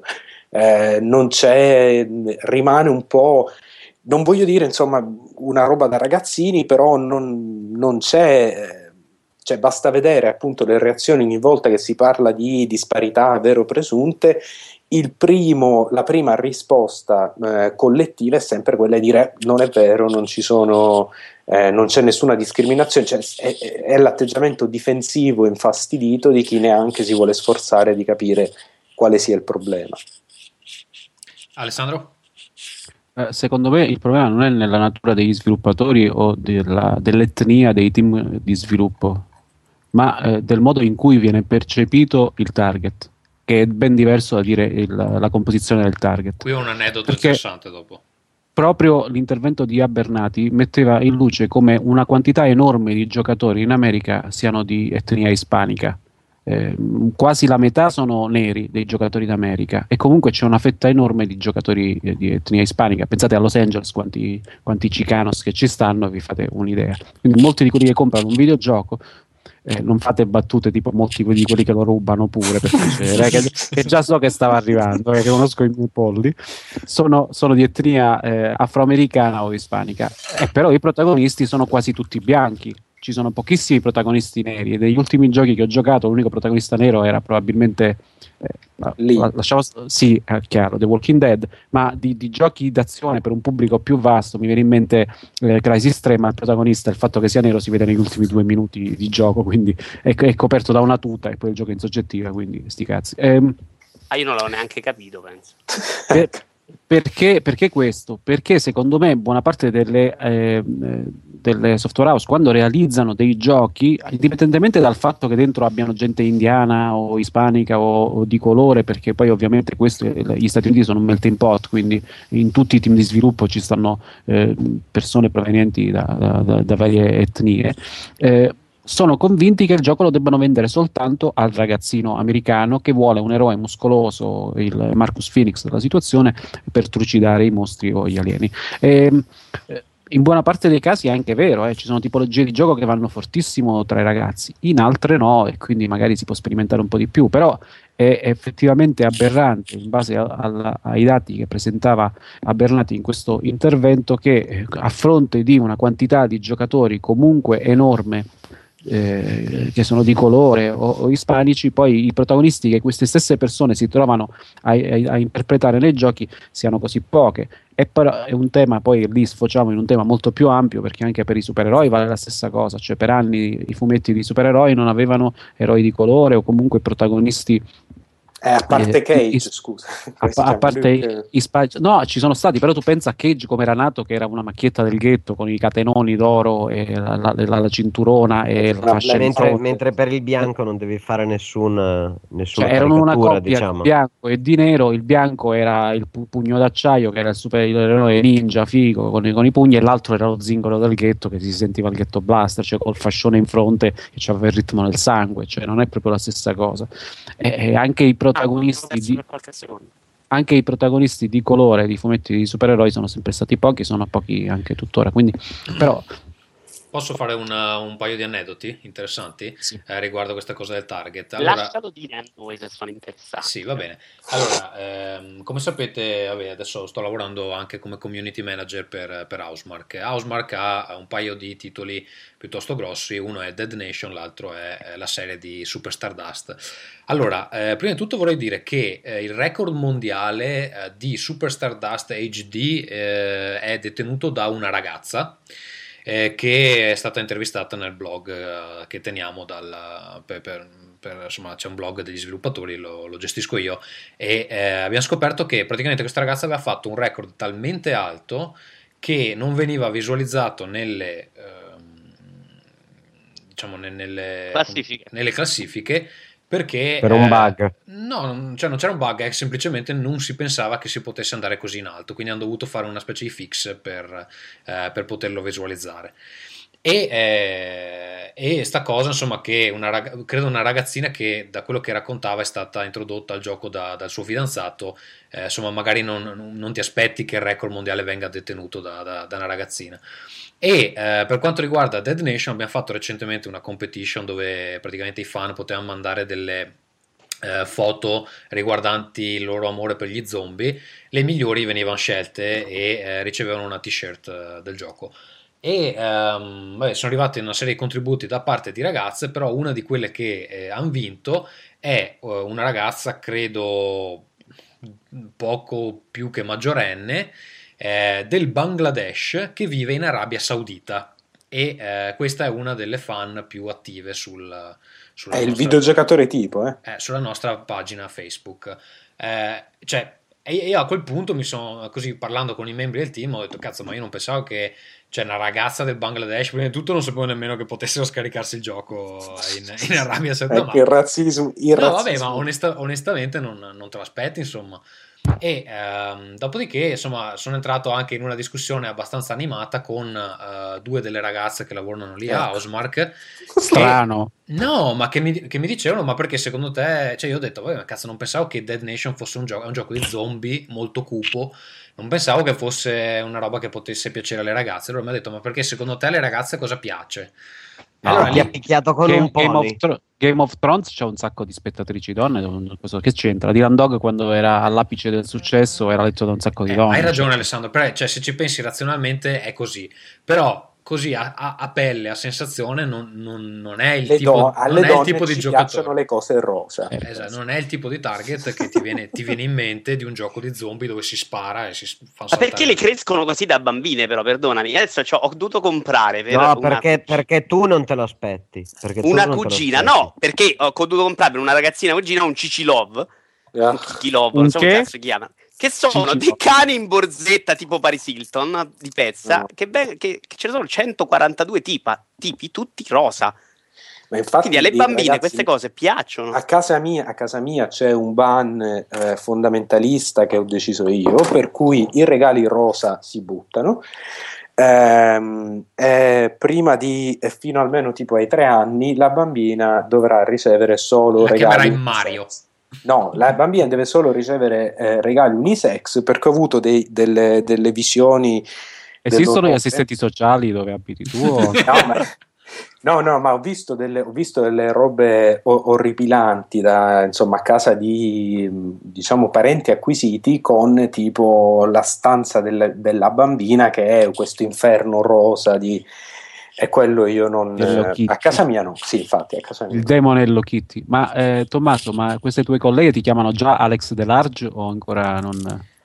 Alex Delarge, eh, sai che non colgo Sì. la, la Eh, citazione. quello di Arancia Meccanica, no? Ah, quella ok. persona illuminata che andava a molestare e a picchiare la gente. Perché...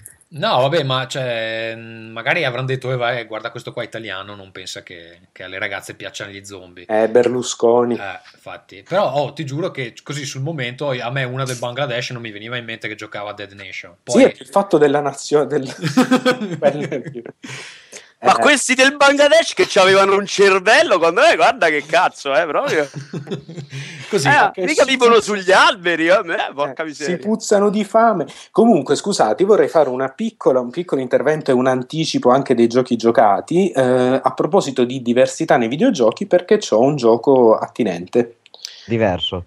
Diverso che si ricollega anche, guardate un po', alla GD GDC di cui si parlava prima. Mm, Vai, dai, stupisci. Dunque, allora, il, eh, l'Independent Games Association E poi ha premiato in occasione della GDC il- i migliori giochi indie dell'anno. Fra il, cioè quello che ha vinto il premio, ehm, come si chiama? Nuovo, o- sì, Nuovo Award, credo. Sì.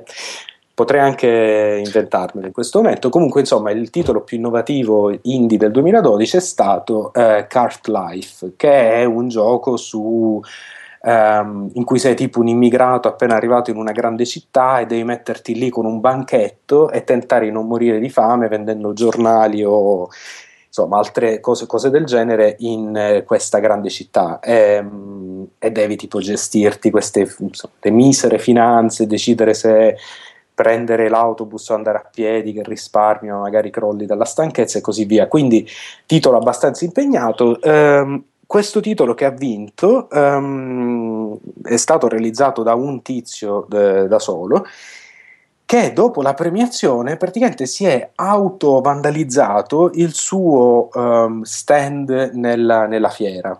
Perché ha detto non voglio, cioè, ormai riceverò un sacco di pubblicità con questa vittoria quindi voglio usare l'occasione per pubblicizzare un altro gioco e ha eh, insomma con uno spray eh, imbrattato il suo stand con, eh, um, con il nome questo, dell'autrice di questo gioco che voleva spingere che si chiama Howling Dogs l'autrice o um, autore. Cioè, ancora, devi, era una premessa quella. Era una premessa perché c'era questa storia qui un po' punk del tizio che vince e dice vaffanculo. Eh. Ed è anche il motivo per cui poi ho giocato questo Howling Dogs. Okay. Um, che è fatto da questa, uh, lei si definisce credo queer woman, quindi credo che sia... Una lesbica da di... camion. No, più che altro è di quelle che sono. Di c'è, quelle... qualche, c'è, qualche, categoria di persone che non abbiamo ancora insultato ah, stasera? C'è un elenco che possiamo consultare? Credo che queer, la definizione queer, ognuno decide cosa voglia dire. Cioè, eh, ma lesbicona da camion non mi sembra un termine. no, però. però... Sì, io, io, in realtà ci vedo vari, vari, vari, che ne so, vari significati. Eh. Ma queer poi... non è che. Eh, Teresa la camionista, che poi non ho capito. Cioè... No, vabbè, io, io, di solito però ho visto quando vedo donne che si definiscono queer, eh, spesso ho visto che sono tipo quelle donne che tipo, si fanno tipo crescere la barba e i baffi. Eh. Belle. Vabbè, Ferru, e parla cazzo di gioco, però, sinceramente. No, vabbè, stavo aspettando, stavo aspettando. Eh, non rom, dammi un attimo. Vabbè. Quindi, Fagli parlare di donne con la barba. Non è che deve recuperare tre puntate di niente. Esatto.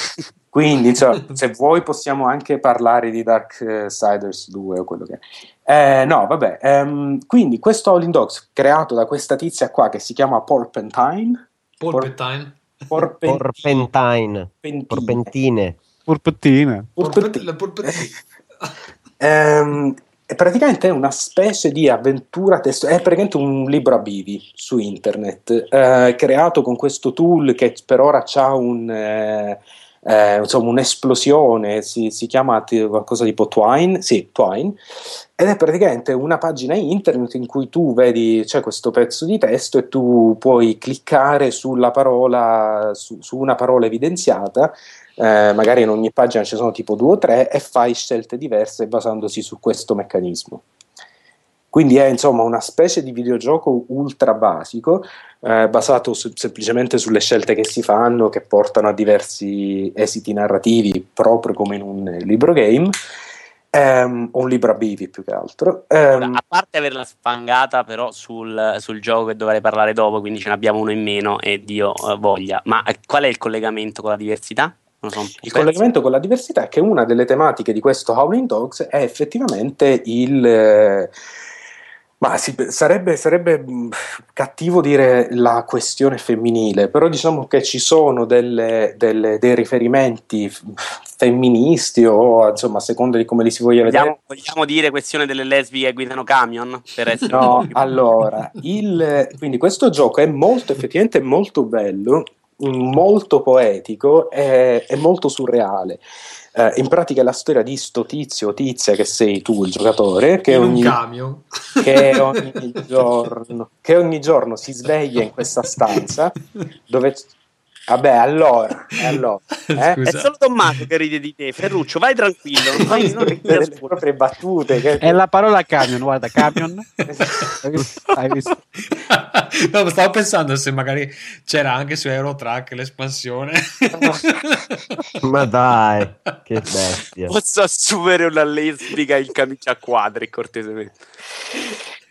Ehm Vai Ferruccio, Dai, no, dai, gioco, gioco poetico. Gioco poetico. ogni giorno, ogni giorno il protagonista si sveglia in questa stanza in cui praticamente non ci sono finestre, è un po' tipo Old Boy, no? Ehm, c'è soltanto un posto dove buttare, dove buttare la spazzatura, un cesso, un letto, eh, un dispenser di cibo e una Di barrette. Di Eh, barrette. infatti, Io l'ho guardato, però veramente Ferruccio è una cosa Aspetta, un ora ne po'... parliamo, ora ne parliamo. E quindi praticamente è una specie di macchina per la realtà virtuale o qualcosa del genere. Ehm, quindi praticamente ogni giorno tu fai la routine giornaliera, ti colleghi alla macchina e lì parte una specie di mini, neanche avventura, sono queste scene. Ehm, in, per- in una di queste, per esempio, sei una, eh, una santa medievale il- la notte prima di essere bruciata sul rogo. Citazione leggerissima. Eh sì, in, un, eh, in un'altra sei una, un'imperatrice che ehm, insomma attende, attende la morte, una specie di morte rituale e così via. Insomma, ci sono diverse. eh, mamma mia, allora qua si fa- fanno gli imbecilli. Comunque, No, è colpa di Alessandro che posta foto Eh, assurde. Ci sono, ci sono queste, quindi queste scene così descritte in maniera anche molto, molto poetica. Ci sono dei passaggi davvero, davvero tanto belli. eh, il, ehm, ed è, è bella l'atmosfera, è molto. Eh, è un po' inquietante, molto onirica. Ehm, non è un gioco per tutti, è scritto in una lingua che all'inizio a me un po'. Sicuramente non è per me, guarda, secondo me gli hai fatto un torto a questa poveretta parlando e non lo sai nemmeno tu, guarda. No, ma perché è interessante? È, è scritto in una lingua un po', un po' pesante, c'è un po'. Si va a radere stasera dalla disperazione.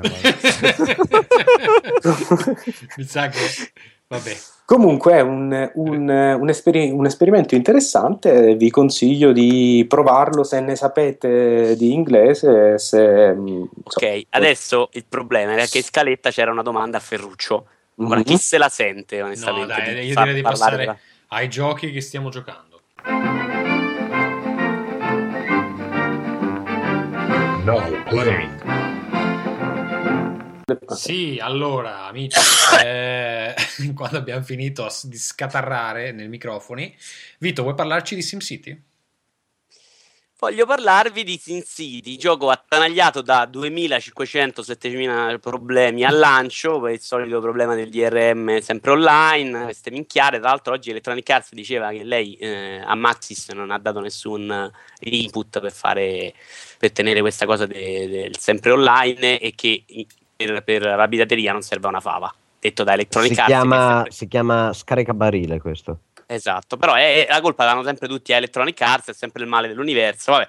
Comunque, il problema fondamentalmente non è neanche quello, perché quello c'è, insomma, e tutto sommato dopo la prima settimana gli isterismi di massa si risolve, tranne qualche città che è sparita a nulla. Il problema è molto vero quello delle aree molto piccole. Perché eh, le aree piccole in realtà portano eh, rapidamente all'esaurimento de- delle- delle grosse cose da fare nella città e la parte molto deludente è proprio quella relativa alla connessione con le altre città online degli altri giocatori perché veramente si possono fare delle cose molto limitate e fondamentalmente anche piuttosto inutili. Ora non sono riuscito ad farne con altre persone le grandi opere, ma la città può crescere benissimo senza e quindi non si è sfruttata abbastanza questa caratteristica che poteva essere ok, se tu in una città fai negozi non puoi fare le industrie che devi per forza andare da un'altra parte. Quello di permettere a tutti di fare tutto ha reso questa cosa de- del- dell'interazione con altri giocatori piuttosto insignificante e, e l'area piccola in questo senso ti porta in un paio d'ore a aver completato la, crescita della città in cui devi fare solo delle piccole o piccoli obiettivi o piccole cose che fondamentalmente non aggiungono nient'altro. Quindi dovresti passare ad un altro piccolo lotto di terra che sta nella stessa area. Quindi molto deluso anche se poi quello la semplificazione secondo me non era malissimo. Hanno, hanno un po' facilitato per esempio l'acqua si porta con le strade eh, invece che dover fare le tubazioni a parte tutte semplificazioni per rendere il gioco molto più Facebook style che secondo me anche per un giocatore come me che non è un casual gamer esagerato ma che non è un appassionato di Sin City ovvero uno di quelli che arriva a 3000 abitanti di solito dopodiché fa partire Godzilla a distruggere tutto era anche eh, una mossa intelligente purtroppo poi sfruttata abbastanza male, secondo me. Ci serviva un po' più di varietà, un po' più di opzioni. Insomma, voglio continuare a riprenderlo in mano, insomma, però sono arrivato ai 200.000 abitanti e sono in una fase in cui che faccio adesso? Cioè, tra l'altro ci sono delle, dei, dei, piccoli problemi di traffico. Uh, eh, ma gli algoritmi di, di, di, pathfinding, che c'era la gente che correva attorno ai semafori e agli incroci? Lo dice a tua sorella, pathfighting, però... Okay. Così, adesso schieriamo subito. Ricerca sono, del percorso della la gente che va a dormire nella casa più vicina o fa il giro. Sì, ce ne sono stessa... di questi problemi. Fa cioè, tu li hai visti, non sono, dei non sono strani con le strade, ma anche l'acqua che, che, che, che ha i problemi di traffico delle auto. Eh, che non è chiarissima questa cosa. Quindi ci sono dei momenti in cui tu l'acqua ce n'hai in quantità, però l'acqua si ferma, non arriva in dei punti. Eh, graficamente è molto simpatico, ma aspettavo meglio onestamente. Però è, è, bellino, ufficialmente sono queste case che aumentano, insomma, fa che diventano più belle. Insomma, secondo me ce n'era come, semplici, come semplificazione per permettere di, di essere gratito a moltissimi. Eh, non ce n'è perché poi l'area piccola veramente lascia, lascia poco spazio. Ecco. Poi Sono dicevano anche, mh, Vito, scusami, che c'erano i finti conteggi di, di abitanti. Ma non ho capito se sono finti o se non li ho capiti io, ecco, io sono quelle cose che poi magari lascio agli esperti. Eh, sì, non lo capisci perché poi improvvisamente perdi 10.000 abitanti, però sai che c'è, cioè quando il palazzo eh, passa da diciamo la fase 1 alla fase 2 alla fase 3 viene completamente distrutto e ricostruito quindi in quella fase che si perdano degli abitanti perché tu stai ricostruendo i vari palazzi ha anche un senso il problema è che non lo capisci esattamente. Così come non capisci perché improvvisamente ti chiedono di andare in ospedale. No come facciamo? Non c'è più ospedale. E tu c'hai l'ospedale vuoto. Eh, stessa cosa per i pompieri. Tutte le case vanno a fuoco e tu c'hai 2000 pompieri in giro. Insomma bah. Eh, come no, forestali questi... in Calabria è un problema di quelli che non riesce a capire. mm. C'è, c'erano possibilità, tu puoi comprare l'acqua dalle altre persone, ma in realtà la compri anche se non ci sono giocatori nell'area, quindi boh. Deluso, Quanto... io molto deluso dall'aspetto online, perché credevo che avessero pensato proprio un gioco costruito su questa cosa dell'interazione e che invece è fiacco e, e noioso. Quanto Ma parliamo di Luigi's Mansion. Ah, vabbè, no, ok, ok. Che domani lo devo andare a comprare e biegamente ecco allora io ho fatto la pazzia la stronzata come la volete chiamare mi sono andato a comprare Luigi's Mansion 2 nonostante abbia pacchi di roba eh, lasciata indietro e mi sono andato a prendere appunto il mio Luigi's Mansion 2 eh, cosa vi posso dire? Posso dire che è il seguito di un gioco del GameCube per chi non ci ha mai giocato. E mh, mm, questo però prende un po' eh, diciamo un'altra strada. Prende la strada di eh, Luigi che va a pulire un, uh, all'inizio un maniero e poi diverse altre zone della mappa.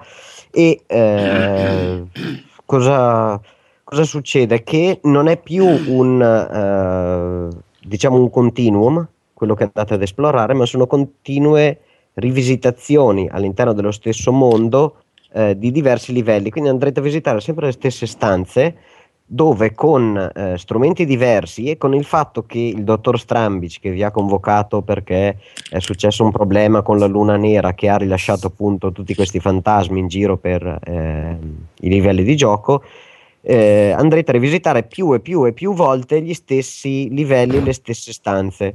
Questa cosa a me mh, di grosso fastidio non ha dato, mi ha ricordato un po' eh, per il, diciamo, il formato di backtracking Metroid che non ho mai, eh, diciamo così, amato tantissimo.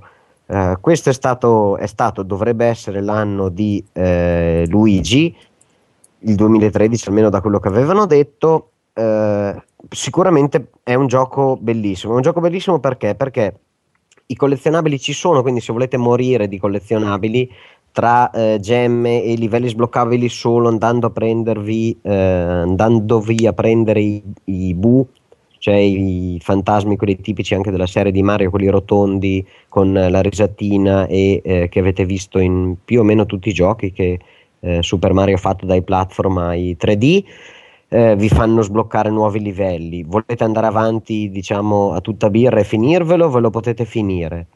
E ha una diciamo rivisitazione di tutti i comandi che non mi ha portato a eh, patire in maniera eccessiva il, eh, questa telecamera diciamo gestita attraverso il giroscopio del 3DS quindi avete l'analogico di sinistra per i movimenti e quando andate in lock sul eh, soffiaggio o il, diciamo l'aspira- l'aspirapolvere del, dei fantasmi potete muovere solamente la telecamera con l'orientamento del, del, 3DS, ma questa cosa non è assolutamente non mi è pesata. E di solito la telecamera in un ambiente ristretto, così come sono le stanze del, dei manieri e delle, dei castelli che visitate, potrebbe essere molto uh, difficoltosa. Scusa Michele, mm. non ho capito, cioè devi sollevare il, il 3DS e muoverlo in giro come se fosse una, come il pad del Wii U per intenderci?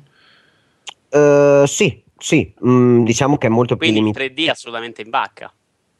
No, il 3D non va in vacca perché questa cosa appunto la fai in maniera limitata, cioè mi sono trovato a farla diciamo un, un ven- una ventina di volte in tutto il gioco che ti permette di avere una visione più ampia della, uh, del contorno. In questo momento sì, ti va in vacca il, il 3D, ma non è una cosa eccessiva. Però non è un io. gioco da giocare in treno perché insomma se ti devi dimenare No, no, no, io sono in treno e ti viene quel, quel, fastidio che dici, ma cazzo, ho mangiato qualcosa che non, non mi ha fatto bene. Eh, c'è una diversificazione dei fantasmi e un, uh, una, diciamo così, densità di, di, di, nemici sullo schermo perfettamente adatta anche ad avere il, l'effetto 3D comunque un pochino attivo. C'è una, uno sfruttamento uh, dell'effetto 3D con il fatto che si è spesso in stanze non dall'effetto claustrofobico, ma comunque dal, dall'ambientazione ridotta, molto molto buono. Eh, vengono raccolti di tutto, dai, dai, tipi di fantasmi diversi, alle gemme, ai soldi, agli mm, ossi d'oro per il cane che potrà darvi la possibilità di ripartire all'interno di un livello senza dover ripartire dall'inizio di un livello. E diciamo che siete obbligati a sfruttare, almeno secondo me, la uh, modalità sleep della console perché il salvataggio viene solamente alla fine di una missione che io porto alla fine in un 20-22 minuti perché mi piace esplorare tutto quello che vedo. È un gioco che come tutti i giochi Nintendo non ti porti via per niente, sia perché è appena uscito sia perché per 3DS o per DS, non so se avete presente per DS Super Mario 64 ve lo portate via ancora a 24-29 euro ed è uscito eoni di anni fa. Questo è un, gioco da, è un gioco da 40 euro e da un 13-14 ore. Come al solito non ho provato il multiplayer eh, che può essere sia in locale sia comunque eh, online attraverso internet, quindi è una cosa che sento continuamente opinioni molto positive, quindi vorrei provare, ma poi so che alla fine eh, non lo farò perché sono un pigrone, perché comunque ho parecchi giochi altri indietro. Uh, vi posso dire che la, quello che vedete immediatamente, senza esplorare a fondo del gioco, di ogni singola stanza, quindi i passaggi nascosti, i bonus nascosti, la possibilità di finire un livello con eh, una, due, tre stelline, quindi andando molto bene oppure semplicemente puntando diretti al vostro obiettivo, è una componente che eh, se ci tenete al completismo vi, vi, vi porta veramente a eh, spalancare gli occhi davanti a un lavoro fatto molto molto bene. Questi, per farvi un'idea, sono quelli che hanno sviluppato eh, i Super Mario Charged per GameCube e Wii. Quindi non, sono, non è gente che ha portato a casa titoloni e anche mi sembra il Punch Out per Wii che io invece avevo apprezzato, mi era nella sua semplicità piaciuto. I, il, diciamo come funziona il gameplay veloce, poi chiudo. Il gameplay è eh, puzzle. Occhio, occhio ti sta per arrivare la scarpa di cazzo, però eh. sento delle... No, no, in realtà ho una, dom- ho una domanda quando, quando è finito. È puzzle ambientali, quindi effettivamente alcune volte per andare avanti nella missione principale dovete risolvere puzzle ambientali da eh, bruciare cose per farvi posto a eh, spostare, a soffiare su oggetti girevoli che invece vi sembrano fissi, eh, riflessi negli specchi, tutte queste cose che ci stanno anche con il discorso misterioso alla uh, cattura che può assomigliare a quella di, non mi ricordo più se uh, Virtua Bass, qualcosa così, un gioco di pesca dove Una volta trovato il modo per esporre un fantasma alla vostra luce della torcia, lo dovrete agganciare e aspirare tirando con l'analogico nella direzione opposta rispetto a quella fant- a cui il fantasma sta scappando. Questo non è chiaramente leggibile, secondo la mia personale esperienza. Pronto? Sì, dimmi. Eh, non so cosa è successo. Non è chiaramente leggibile poi? non è leggibile la direzione in cui il fantasma sta scappando quando lo avete esposto. Ad esempio, ci sono fantasmi con l'elmo, con gli occhiali da sole, che chiaramente ad un, um, ad un primo colpo di luce resistono e dovete trovare un modo per togliergli queste protezioni. Una volta esposti, i fantasmi cominciano a scappare, li agganciate e non è chiaramente leggibile che il eh, fantasma scappa a destra e devi immediatamente tirare a sinistra per caricare una barra che permette poi di eh, catturarlo definitivamente. Non so se vi ricordate l'effetto è quello del eh, indebolimento tramite il eh, raggio protonico, come si chiamava Doc, dei Ghostbusters e poi eh, cattura con una Eh, che in realtà fatto con il suo poltergeist. Cioè, Miche- Michele, io ho una domanda. dimmi, Eh, se tu non avessi il 3DS, te lo compreresti eh, apposta per questo gioco? no, ancora no. Però è veramente qualcosa di, di molto molto molto bello. Ok. Eh, sopra ai Mario in 3D perché, perché l'ambiente è limitato e per uno che sta a guardare tutto quello che il gioco ti, dà da offrire mi dà meno l'idea di oddio ho perso qualcosa perché è tutto lì quindi o non sei capace tu oppure stai veramente finendo il livello alla grande Va bene, Mm. ehm, andrei con Alessandro, vuoi parlarci di Tomb Raider? Poi facciamo intervenire anche Vito, visto che anche io ci ho, ci ho giocato, quindi magari ne parliamo in tre.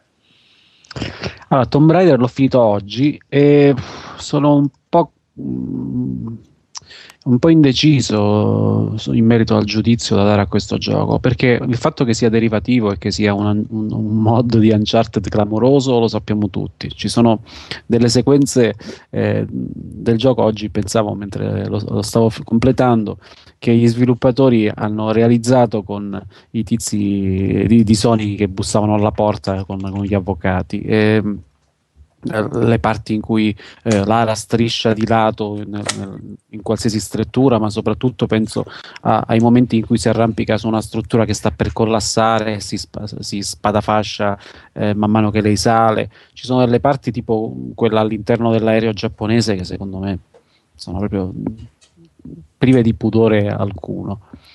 Eh, se fai un clone, devi fare un clone che sia migliore dell'originale, deve essere più divertente quantomeno dell'originale, perché poi l'originalità alla fine nei giochi eh, non è una dose fondamentale, conosciamo migliaia di giochi che copiavano qualcun altro, l'hanno fatto meglio e sono venuti dei gran giochi. Meglio di Uncharted, secondo me Tomb Raider non è. È- molto più lungo, però è più lungo, è abbastanza più lungo, però è abbastanza più lungo ripetendo alcune cose 20 volte. Al cinquantesimo eh, canalone dei Goonies in cui Lara si trova a scivolare per eh, 300 metri, ho sentito come una leggera pressione sugli zebedei di origine, di ori- di origine certa. E, mh, le fasi di sparatorie, eh, di spara-spara, non sono per niente gratificanti. È gratificante usare l'arco, l'ho trovato molto divertente utilizzare l'arco. Però ho giocato direttamente a difficile il gioco perché mi hanno detto che a normale era facilissimo. E uscendo da un'esperienza eh, analoga con Dead Space 3 che ho trovato mortalmente facile, giocato a normal, eh, sono partito direttamente a difficile e ehm, ci sono stati due o tre momenti in cui mi hanno ammazzato i nemici in tutto il gioco. Per il resto sono morto solo negli scivoloni in, cui, in quei punti in cui non si capiva bene dove andare e lei rimaneva piantata in que- quelle scene orrorifiche con il tubo piazzato in gola, giusto per ricollegarci poi alla cosa che diceva Cazzo prima. Ehm, e, e cose di questo tipo. Quindi eh, è un bel gioco, non, è- non- non si- non si può dire che sia un gioco brutto. Graficamente è notevole. ehm, hanno cercato tra l'altro di salvare capra e cavoli perché poi, al di là di tutta la fase Uncharted, che è il grosso del gioco, ci hanno messo delle robe, ehm, alcune non ben chiace, secondo me un po' prive di focus. La scena della caccia, tutto quanto, temo che cioè, secondo me è abbastanza inutile e superflua. Mi sembra un contentino perché nei giochi ormai chia- ci deve essere. lì era chiaramente un sistema che doveva essere è stato abbandonato cosa in poi esatto, corsa. esatto. Cioè, è una delle prime cose che ti fa fare come tutorial il gioco. Poi, se vuoi fare 10 punti di merda di esperienza, eh, puoi ammazzare i conigli e i cervi. Ma chi cazzo lo fa? Cioè, non lo fai mai, non ti ci metti, no? Cioè, eh, poi rompi la scatoletta e te ne dà 30 o 20, non, non- non ne vale nemmeno la pena. E, e poi ci sono le fasi delle tombe nascoste che sono, fanno un po' il verso al Tomb Raider classico, quindi devi capire come far funzionare determinati meccanismi e ci sono quegli enigmi eh, da due soldi, devi mettere... Sì, quello è un tirare- peccato che non fossero più grandi perché comunque ci sono delle ma sono degli enigmi Sì, carini, però eh, Sono carini e l'ambientazione, quella de- non spoileremo niente, però alcune parti di quest'isola in cui si va a finire Lara hanno una, una certa storia dietro che è collegata direttamente a Gigrobo d'acciaio. Ah ah. E, questa, questa la capisce solo chi ha giocato il gioco. E, mm, e sono carini, però durano due minuti, cioè Sì, devi sì. fare una cosa e arrivi là e hai finito la tomba. Le tombe sono sette, mi pare, io ne ho fatte tipo 4 o 5 e sono di un- abbastanza se- cioè sono tutti parecchio semplici. Quindi se eh, l- i combattimenti non sono gratificanti, se la fase platform è tutta eh, uncharted, in alcuni punti anche un uncharted un po' fatto male, eh, io, perché non- io non concordo eh, su questa cosa qua. Poi, ne-. Sono, sono ripetute, eh, vabbè, il mio parere, sono ripetute molto alcune cose, quindi eh, che cosa ci resta? Poco, cioè, è un, un bel gioco, però è un gioco carino, più che bello, cioè non, non lo vedo come un titolo che ehm, meritasse di vendere milioni di copie. È fatto bene perché hanno... ha stupito anche te queste reazioni da gioco fine di mondo, ecco. Sì, loro, loro ci tengono, sì, sì, nel senso sì, è un bel gioco, ma non è un gioco da fine di mondo. Beh, come dicevo all'inizio, ci hanno messo molti soldi e si vede perché è curato. Cioè, mh, sono poche le cose in cui ci sono un po' di marri tecnici, anche in alcuni momenti in cui Lara salta, se non salti perfettamente perpendicolare o dove devi saltare perfettamente perpendicolare, magari non aggancia il coso e lì, oppure fa una specie di mini teletrasporto per agganciarsi al, a- alla sporgenza e cose di questo tipo. Però ehm, non l'ho trovato un gioco eh, straordinario proprio perché era molto simile a robe già esistenti era, ehm, e, e- non faceva meglio quello che facevano già Uncharted. Poi tutto il resto, le polemiche che sono sul- fatte sul, sul carattere frignone di Lara, anch'io appena ho iniziato a giocare ho spammato un paio di robe di ridere su Facebook e su Twitter, sono cose che si dicono per dire, però non le trovo un grande problema. Leggevo della discussione che facevate su TFP qualche giorno fa Sì. Sull'ambiguità morale di Lara che sta lì a piangere, a frignocolare e tra una- una- una- un pianto e una frignocolata ammazza 400 cristiani con un arco o con un Kalashnikov. Ehm, quelle sono le tante enormi sospensioni dell'incredulità di un gioco tra l'aspetto narrativo del gioco che viene raccontato con i filmati e tutto e, ehm, e le fasi action che, devono, che devono utilizzare per imbottirlo. Quindi a me più che altro dà fastidio molto il fatto che lei per tutto il gioco c'ha quella specie di, di scatarro nasale da- da- che è un incrocio tra una vecchietta col catarro e Shaggy quello di Scooby-Doo quando tremava. Cioè sta lei e fa, e fa così per tutto il gioco si ferma solo quando sta accoppando qualcuno e poi ricomincia. Ecco quello mi ha dato fastidio più che il dilemma morale che secondo me è un po' una questione di lana caprina anche perché eh, allora se vai a vedere i personaggi stanno aggrappati i- con, con i polpastrelli per due ore e nella realtà non accade tutto il re una ragazzina non è in grado di ammazzare un esercito intero di, di tizi assassini che vivono su un'isola. Quindi sospensione di incredulità gigante per sospensione di incredulità gigante sti cazzi se fa, passa dalla frignona al coso è, è il grosso problema del voler integrare, ripeto, una storia quando hai in mente un certo tipo di storia e di evoluzione del personaggio, con le fasi in cui poi deve fare altre robe, eh, quel tipo di personaggio là non ci sta, non ci sta Eh, più. Allora dico due cose io, poi faccio parlare Vito che è il nostro Tomb Raider eh, expert. Eh, allora io vengo da una, una storia senza Tomb Raider, a me Tomb Raider è sempre stato sui coglioni, questo è il primo che gioco perché appunto è un gioco diverso, quindi mi interessava proprio per quel motivo là. Allora, al di là del fatto che graficamente l'ho trovato bellissimo su PC, ehm, e tra l'altro ha un motore grafico abbastanza leggero, quindi gira molto bene eh, anche su configurazioni intermedie come la mia, tranne se metti l'effetto, tre- eh, mi pare che si chiami 3, I capelli, 3SFX, che è quello che appunto ti fa i capelli uno per uno e fa, fa scendere il frame rate a tipo 2 frame al minuto. Eh, a, a, me è piaciuto molto, soprattutto per quanto riguarda la parte dei set pieces che Alessandro dice sono stati copiati male da Uncharted. Io sono uno di quelli a cui Uncharted 3 era piaciu- piaciuto, meno del 2 però comunque mi era piaciuto e questo mi è piaciuto di più, Tomb Raider. Eh, soprattutto c'ha mh, almeno un, un, una scena che è veramente eccezionale che vabbè, succede su un ponte e a me ha veramente mm. stupito per, come, per, come, per, per quello che succede. E poi effettivamente c'è queste parti che ricordano molto Uncharted quella cosa che dicevi dell'aereo che ricorda probabilmente l'inizio di Uncharted 2 ehm, esatto sì, ecco, magari quelle non sono uh, riuscitissime. Secondo me, se c'è una cosa uh, da criticare molto nel gioco sono i comprimari che sono assolutamente insignificanti. Uh, invece, estremamente lodevole a me è sembrata l'isola che ricorda moltissimo quella di Lost e che poi viene unita a tutto un immaginario. credo che non sì, sia. Arrow, il telefilm e qualsiasi altra cosa, sì. Esatto. Ah, tu dici proprio la, la storia degli Yamatai? No. no, no, no, cioè l'isola in sé e anche un po' le dinamiche che ci sono sull'isola sono abbastanza simili a quelli di, di Lost con gli others, eccetera. Sì, um, sì. Niente, poi vabbè, c'è sta cosa che a me ha stupito molto, nel senso che hanno preso questa decisione di design che Lara, cioè l'icona dei videogiochi pop, in questo episodio potesse venire distrutta in 100.000 modi eh, estremamente violenti. Um, abbondano le scene in cui l'area viene trafitta, impalata, bruciata, eccetera. Beh, è un classico della serie, no? Mm, beh, esatto. ma io eh, così non... violenta non, non, onestamente. Sì, sì, ma che scherzate. Ah, sì. Anche per il realismo okay. grafico che c'ha, c'ha delle scene di una truculenza, ammesso che si possa dire, pazzesca. A me ha sì, colpito questo... molto, insomma, non pensavo che potesse. Poi lei si, si, taglia in continuazione, rimane piantata all'inizio con un, una roba nel fianco, cioè subisce eh, violenze fisiche e danni fisici di ogni genere. Vabbè, ma poi anche l'isola è costellata. Però quando, quando si tuffa le di, quando, si trasformano L'isola è costellata di cadaveri, viscere, eccetera, cioè è abbastanza dark come, come atmosfera.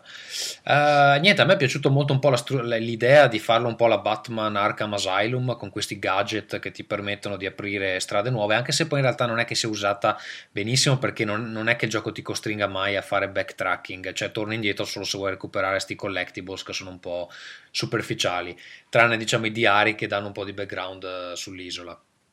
E, mm, e niente, e, ehm, a me ha interessato molto. Ecco, questa cosa delle tombe avrebbero dovuto espanderla un po' di più perché sono dei punti abbastanza interessanti del gioco che però durano veramente eh, molto poco. Eh, ecco, l'arco mi è piaciuto un casino, ho quasi sempre usato l'arco, le altre armi non è che mi abbiano entusiasmato più di tanto, soprattutto c'è il, il fucile che secondo me non è che abbia un gran feeling, eh, spara sempre in alto, eccetera, non, non, l'ho trovato interessante. Per quanto riguarda la difficoltà degli scontri, vabbè, sapete che io sono una sega, però a me è sembrato che almeno i nemici cercassero di accerchiarti un po' di più rispetto ad Uncharted, poi non so se magari eh, tu hai avuto una, una, partita in cui non... Bah, più che accerchiarti ti, caricano, ti caricano frontalmente, sì, loro ti vengono Sì, poi ti lanciano le granate alle quali eh, le, le, le, le ti lanciano le robe sì, incendiarie, basta fare due passi di lato dietro al muretto e grosso modo li elimini tutti. Quindi sul fatto dell'arco sì,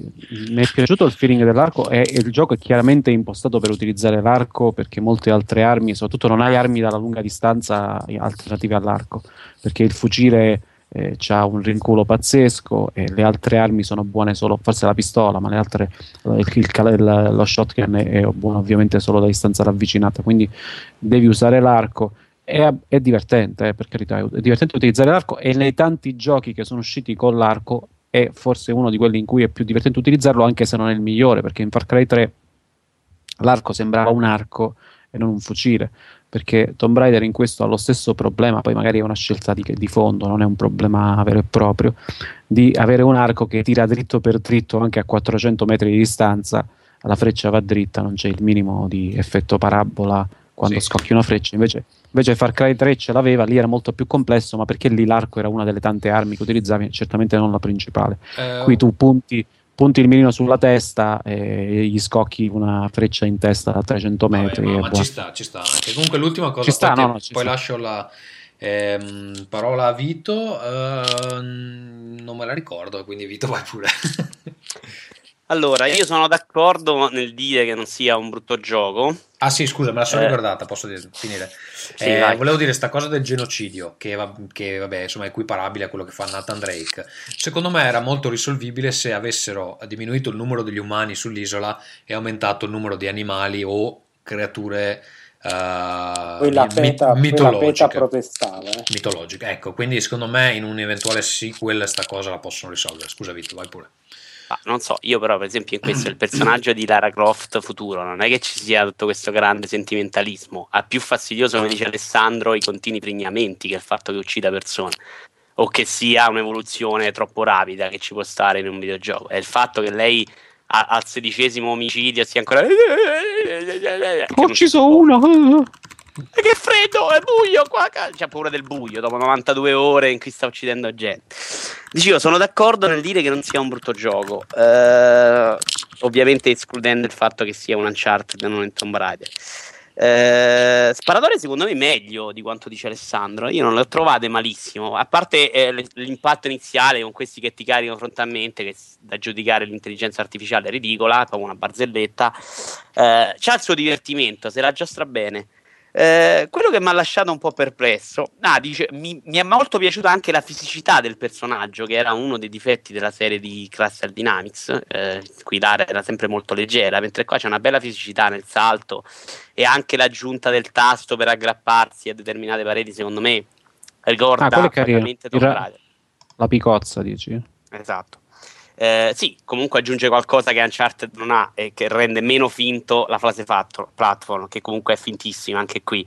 E più che in Uncharted, in qualsiasi gioco io abbia mai giocato, ha eh, quella che tu definivi semi-bug che ti pareggia il salto. In realtà è una cosa voluta, cioè tu, io ho provato a sbagliare il, saldo, il salto con 3 metri d'anticipo e comunque lui te lo pareggia e te lo porta a, a compimento. Ecco, c'è sta cosa che si vede Eh, l'area eh. che va avanti con le mani nel vuoto e te comunque porta all'appiglio Sì, sì, sì. Semi impossibile sbagliare un salto. Che Eh, secondo me quello per esempio per te è una, co- è una cosa, è una cosa positiva, secondo me no. no, no, secondo me è drammatica, ovviamente. Eh, appunto, cioè anche perché... Pride. Esatto, esatto. Hai No, detto no. tutto. In Uncharted è, è- è ancora più finto, però, perché in Uncharted ti, ti mette anche il segnalino. Tra l'altro, pure qua eh, tutti gli appigli sono visibilissimi, quindi nah, la strada non te la cerchi mai, che è un altro problema Ma- di Uncharted. E che, per esempio, in Anniversary avevano tentato un po' di nascondere questi di Ma, Dynamics. Quello che vorrei dire è che no- non considero nemmeno Uncharted 3 un gioco perfetto, anzi Uncharted 3 è uno di quei titoli che una volta finito, eh, mi, so- mi sono abbastanza divertito nel giocarlo, ma una volta finito non, non mi ha lasciato grosso modo una mazza, e che questo è un gioco che viene dopo, quindi fai un gioco così pompato, tra l'altro molti degli elementi come dicevo all'inizio su cui hanno puntato nel promuovere il gioco, il fatto della violenza, che Lara subiva una violenza nel gioco, è una scena di, di un mezzo secondo e- e- che poi chi gioca vedrà. Ehm, perfettamente ininfluente per, per il gioco stesso, Ehm, cioè parecchio pretestuosa, totalmente pretestuosa. E quindi tu vieni dopo con un gioco talmente pompato che annunci come nuovo messia, per il quale vuoi vendere 5 milioni di copie, e a lì devi dare di più di chi è venuto prima di te. Cioè, non No, dico che Uncharted 3 sia un gioco. Eh, ti dirò però che l'impatto all'inizio, a me questa linea nuova sembrava molto più evidente. Cioè l'impressione mia è stata che loro all'inizio avessero tentato di fare un gioco diverso. Cioè questa- questo gioco in cui Lara era in difficoltà e si arrabattava con caccia, animali. eh, C'è una eh. scena molto bella secondo me iniziale in cui arrivano dei lupi, tu stai a terra che, che secondo me rende un po' l'idea di quello che si voleva, eh, che si era scelto per il gioco. E secondo me era una linea nuova rispetto ad Uncharted, che poi invece passa in questo misto di combattimenti che ci azzeccano poco, anche se a volte divertenti, platform fintissimo, eh, gioco linearissimo, collezionabili che, che penso che, che- che- faccia rivaliggi con a- Assassin's Creed, veramente cioè, c'è la qualsiasi, diventa tutto collezionabile, 250 icone a schermo eh, in cui ti ricorda che sei al setto lignetto sul, su 8, i punti che va nel falò, tutta questa cosa dei punti che poi in realtà ci sono due abilità utili per il gioco e tutto sommato puoi fare benissimo senza. Eh, e, e questa linearità secondo me anche piuttosto piatto a livello di ambientazione perché poi in 3D è un gioco bellissimo graficamente e l'ambientazione è bella, però poi dall'inizio alla fine sei in quel posto.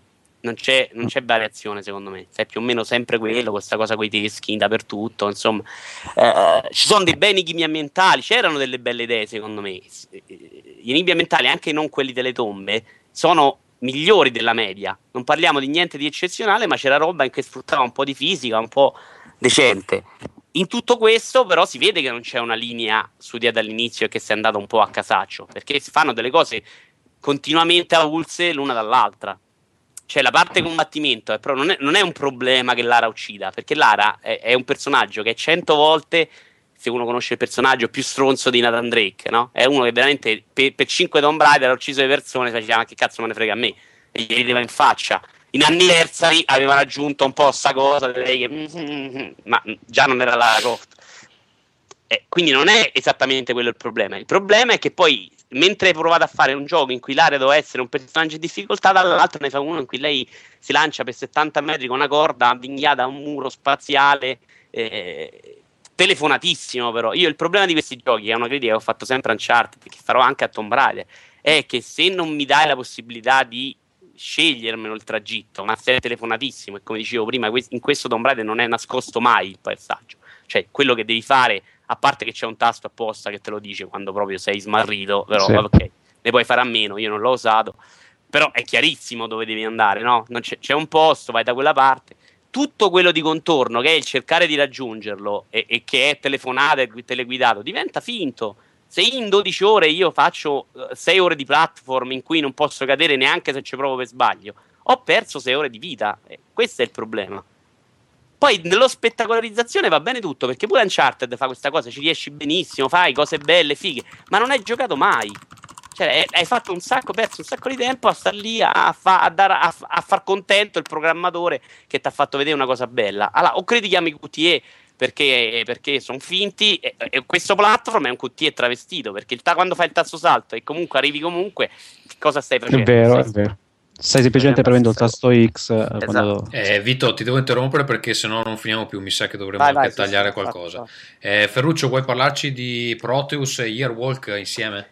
Sì, ne parlo assieme. Sono due progetti abbastanza sperimentali, indipendenti. Il primo, Proteus, è un gioco di camminare come Dear Esther. Eh, però qui succede anche meno, eh, quindi insomma è un gioco in prima persona in cui sei su un'isola con un aspetto grafico in vero molto bello perché sembra tipo una grafica 8 bit però in 3D. Um, è praticamente ogni praticamente tutti gli elementi naturali di quest'isola, quindi alberi, fiori, animali, eccetera, eccetera, ehm, fa, hanno un corrispondente sonoro, un corrispettivo sonoro. Quindi, per esempio, parli, passi vicino a un albero e appena l'albero esce dallo schermo senti una nota di basso. Um, arriva un coniglio e senti le campanelle e così via. Quindi praticamente camminando questa, su quest'isola eh, si forma questa armonia sonora, così poi succedono delle cose, ma non è un gioco, è più che altro un, eh, cioè non è un gioco in senso tradizionale, eh, è più che altro uno scoprire queste, queste scenette. Uh, è interessante, non è secondo me questo capolavoro che, che molti vogliono, insomma, per cui molti lo vogliono spacciare. Um, è una di quelle cose che appena l'ho finito ho detto bello, bello, però se ci avessero messo un gioco dentro sarebbe stato, sarebbe stato meglio. Quindi scusatemi se non sono abbastanza artistico.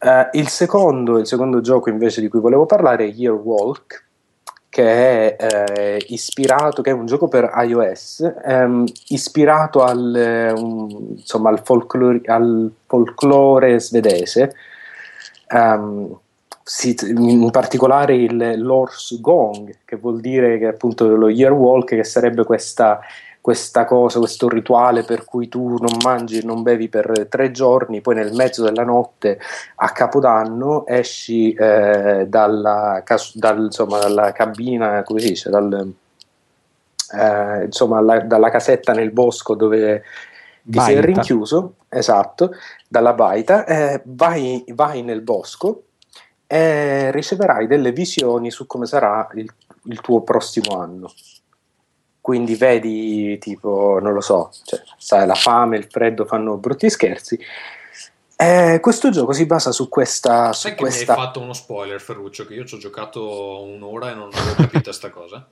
Eh, ma è la premessa del gioco, non è uno spoiler. Ma tu stai usando anche quell'applicazione... Sì, sì, Ah, e quello ok. infatti è il primo- la prima scheda. Eh, ed è una cosa Ok. vera, è una cosa vera questa, che è esistita veramente, cioè tutti i riferimenti al folklore sono effettivamente presi davvero dal folklore svedese, per quanto gli svedesi odierni non ne sappiano una minchia fritta di queste cose, cioè conoscenza della propria storia in Svezia zero. Eh, comunque, insomma, è, un- è un'avventura secondo me interessante, molto visivamente molto, molto bella. È un gioco horror perché in un paio di momenti il mio sfintere si è aperto naturalmente e poi si è strizzato così. Ehm, ehm, e c'ha però un problema che non so se tu l'hai notato pure, Tommaso, che ehm, è necessario prendere appunti. Sì, lo- sì, sì, eh, mi sono messo a scrivere le robe, ma stavo- ci stavo giocando a letto, mi sono dovuto alzare e andare a prendere carta. Eh, ma, infa- ma per me questa cosa è un... non lo so, mi sembra una, una scelta di design così inelegante che non, eh, non mi capacito perché mh, ci sono degli... gli- Vabbè, ma alla fine sono- l'hai fatto anche in Fez, no? Quindi... Eh, però per qualche motivo con un iPad mi rompe un po' più i coglioni perché magari ero al cesso, lì bello tranquillo, oppure a letto e non so dove scrivere. Eh. E quindi in realtà non l'ho finito per questo motivo, perché sono arrivato in un punto in cui chiaramente bisogna prendere appunti e ho detto vabbè poi appena mi passa, mi, insomma, se ho l'occasione lo finisco ed è rimasto lì. Andiamo a Bioshock Infinite? Ma io di Bioshock Infinite voglio dire solo due cose. Ho fatto l'inizio, due ore, eh, devo ancora trovare la, la coprotagonista. Eh, posso solo dire che l'inizio, l'apertura è veramente bellissima e è uno dei giochi da fotografare, eh, cioè più semplici da fotografare, eh, perlomeno su Steam. Adesso hanno- c'è la funzione che se giochi col pad praticamente tieni premuto il pulsante centrale e R ehm, non mi ricordo mai come si chiama, era il grilletto eh, destro e ti fa, ti scatta la foto, poi le puoi, puoi fare R3. l'upload. No, no, no R3, è il- è R, RT, non mi ricordo mai come si chiama, il Ah, trigger, right R trigger, sì, sì, sì. E mh, niente, invece una critica che sono un po' curioso di vedere come, come prosegue. Che vabbè, ho appena iniziato a sparare e per il momento mi sembra praticamente identico al combattimento di Bioshock 2, che era bello, però non, non vedo grandi innovazioni. E l'inizio, da- cioè il passaggio da- da- dall'entrata a Columbia, che è molto. ehm, È bellissimo. molto rilassato, ti fanno andare Sì. in giro per la città, vedere un po' gli ambienti così. Eh, al momento in cui devi sparare è molto brusco e improvvisamente eh, tutta la città è contro di te. Proprio da un Sì, secondo fra l'altro, fra l'altro non so se è stato lo stesso per te, però io avrei continuato tranquillamente ancora per un, un paio d'ore con quello stile lì, semplicemente di andare in giro, sentire la storia, vedere cose. Non... Ah, L'inizio a me della... quell'ora mi ha annoiato tantissimo. Però vi chiedo, ma i salvataggi rimangono quelli dell'inizio, ovvero ogni 182 ore senza una ragione, o, o No, poi è più avanti no. migliore? Sai che non ho capito come funzionano i checkpoint. Infatti, eh, ieri cercavo di uscire e mi diceva che l'ultimo checkpoint era 9 minuti prima, però non, non riesco a capire in che momento esatto. Esatto, e ti dice la cosa comoda è ti dice quando c'è stato, così capisci più o meno quando non abbandonare, ma non li fai in punti normali in cui te li aspetti, Mm, no, neanche dopo i filmati, fai Però vabbè, 30-40 mi, mi hanno detto, mi hanno detto che la trama poi cambierà tutto e quindi vedremo un po' come proseguirà. Per il momento mi è sembrata una rappresentazione, sta Columbia, di una Super America eh, Sì. con tutti i pregi e difetti. È il, conseguono. il, ehm, la teoria delle- dell'eccezionalismo, non so come si dice in italiano, exceptionalism, cioè è l'idea che l'America è diversa da tutte le altre nazioni perché è la patria dei liberi e dei buoni e del, è la, la- la- la patria di Dio. In Esatto. Italia è la teoria del nascondismo di Tonino Mutandari. Pensavo ma scusate più un attimo, io il gioco ce l'ho, però. Io il gioco è appunto, io il gioco ce l'ho, ma eh, non l'ho ancora iniziato. Ehm, parliamo meglio fatto la prossima volta. Scusa, è, è no, vero? no, no, no. È vero sto fatto dei plasmidi che c'è il limite di due plasmidi? Si possono portare dietro solo due plasmidi, mi diceva oggi un collega. No, No, te- ce n'hai due che si possono switchare al volo e per gli altri devi tirare su la, Ah, la- la ruota ok. di selezione. Mm, Avrò quindi male. comunque puoi gestirli tutti. ancora. Guarda, ne ho appena, pre- sì, ho appena preso il terzo, mi pare di aver capito che è così, cioè due li puoi cambiare al volo e per, per gli altri invece c'è la Però ne puoi di portare selezione. dietro. Ah, ok. Sì, sì. Mi sembrava E una cazzata enorme, infatti. Ok. Hanno ancora un po' di senso o no? Tutti i plasmidi. Ma allora io ho visto i, pri- i primi due, i primi due sono uno che ti permette di controllare le macchine, è uno che ti fa sparare palle di fuoco e il terzo è... eh, Il- I corvi.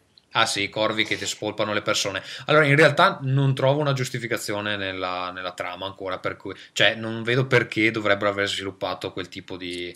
Dai, che poi sono tipo, Tecnologia. questi, sono tipo questi elisir che vendono. Sì, ma Cioè, poi è un po' cioè, strano. fa ridere perché allora c'è il plasmide che ti permette di controllare le macchine. Nel video dimostrativo, che è quello che anche i cittadini di Columbia in teoria vedono quando lo comprano, ti fa vedere questa persona che va lì, trova una torretta di difesa, la- se ne impossessa e uccide tutti. Ho detto, ma scusa, ma che cazzo di video dimostrativo è? Cioè, per quale motivo mai dovrebbero venderti questa roba? No, vabbè, ma è un po', è un po' strana sta cosa. Cioè, io non ho. Questo è il primo Bioshock che gioco seriamente. Mi, mi fa un po' strano questo- questa differenza fra eh, la parte d'azione che, che è bella, è fatta bene, divertente, però non lo so, mi sembra un po' app- appiccicata lì sopra un- un'ambientazione che poteva. Vediamo, sì, mi, mi hanno detto che molte cose si capiscono poi con lo sviluppo della trama, quindi vedremo un po' cosa, cosa succede, però secondo me alcune cose non saranno giustificabili, saranno appunto cose di gameplay che, che uno accetta perché è un videogioco. Tommaso, tu eri uno di quelli che quando guardava le pubblicità di Robocop delle cose radioattive per ammazzare la gente, eccetera, non le capiva, vero? Sai che non me lo ricordo, quindi Cioè, è una, è- è un una roba metaforica, la città perfetta, ci stanno le robe per ammazzare la gente, cioè, voglio dire, un tipo di ironia pure quello. Sì, vabbè, però adesso non vorrei fare spoiler sul- sul- sulla trama, però secondo me c'è un passaggio molto brusco dall'universo fittizio e eh, poi quello che, eh, che come giocatore devi, devi accettare perché è un videogioco. Ehm, voglio vedere se viene giustificato in qualche modo e se potrebbe essere anche che venga giustificato, eh, perché secondo me il passaggio è talmente brusco che boh, se devo tirare a indovinare, secondo me quello che il protagonista vede non è che cioè, se lo sta immaginando, però vediamo perché appunto ho fatto poi appena un'ora e qualcosa, quindi mi hanno detto che, che la fine non la indovineresti mai senza, senza aver giocato, quindi vediamo insomma un po'. Vabbè, dai, dai, dai, dai. dai. Sì, dai. Ci eh, torniamo, ci torniamo. Ehm, Alessandro, vuoi fare Dead Space 3 che mi pare che era lungo? Mamma mia. Eh, sì, no, giusto due parole volevo dire su, allora, su Dead Space 3 e Crisis 3, che io ormai associo perché li ho giocati contemporaneamente, hanno il 3 tutti e due, li, li considero una roba sola. Giochi di armatura. Giochi di armatura. In realtà Crisis 3 non mi è piaciuto per nulla, perché l'ho giocato su console, ho visto la versione in ufficio della versione GR su PC, graficamente mostruoso quello che vogliamo. Su console hanno cercato di mantenere lo stesso livello di dettaglio, quindi la stessa quantità di roba a video, con il risultato di avere delle texture di 2K e in, in alcune zone non si capisce una mazza, cioè guardi un- una, una- una- una serie di, di- di- di alberi e di altre robe vagamente verdi e non capisci che cosa cazzo ci sia in mezzo. Il gioco l'ho trovato parecchio monotono, è uno dei 3000 giochi con l'arco che sono usciti di recente perché ormai in qualsiasi gioco devi averci l'arco, perché Far Cry 3 c'ha l'arco, Assassin's Creed 3 c'ha l'arco, eh, Tomb Raider c'ha l'arco, c'hanno tutti quanti un arco dentro. Mi pare di aver scritto sul blog quando ne ho parlato che c'è stata questa grande riunione mondiale degli sviluppatori di videogiochi che sono visti tutti insieme Rambo 2 e Rambo 3 e hanno deciso di piazzare un arco in qualsiasi gioco eh, avessero fatto Sì, c'era, c'era Eh, l'E3 scorso che veramente era sta cosa di annunciare l'arco in ogni gioco era stata una- oltre che ridicola.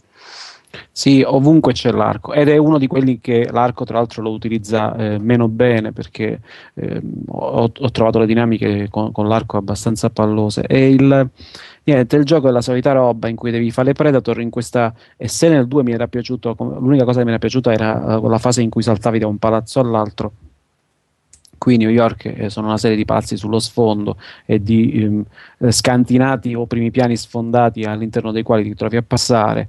Ehm, niente, arrivato alla fine mi sono chiesto se ci fosse stato un momento particolarmente piacevole del gioco che mi avesse lasciato un minimo e, e non l'ho trovato. Quindi eh, mm, sorvoliamo sulla grande eh, roba affettiva del protagonista di cui non frega un cazzo a nessuno e, e su cui è incentrato il finale.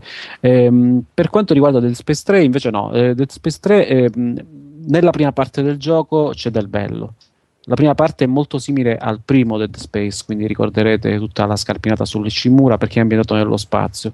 Quindi ci si sposta all'interno di varie strutture nello spazio, di varie astronavi, alcune più grandi, altre più piccole, e le fasi a gravità zero, quelle in cui Isaac Clarke si trova a volare nello spazio, sono secondo me una figata assurda. Le ho trovate ehm, tra le cose più belle che abbia giocato, abbia visto in un videogioco negli ultimi mesi. Ma sono Mi diverse sono dalle piaciute in un modo... Perché c'erano anche... nei- Sono, sono un'evoluzione di quanto c'era nel 2. Ricordate quei momenti in cui- stanze, le stanze a gravità No, no, no, zero. non sono delle stanze a gravità zero. Tu voli No, proprio nello appunto, spazio. voli tra un, tra un oggetto e l'altro, mentre prima erano stanze. Esatto, esatto. Ehm, Ma anche nel 2 quel si concetto- vola nello spazio comunque.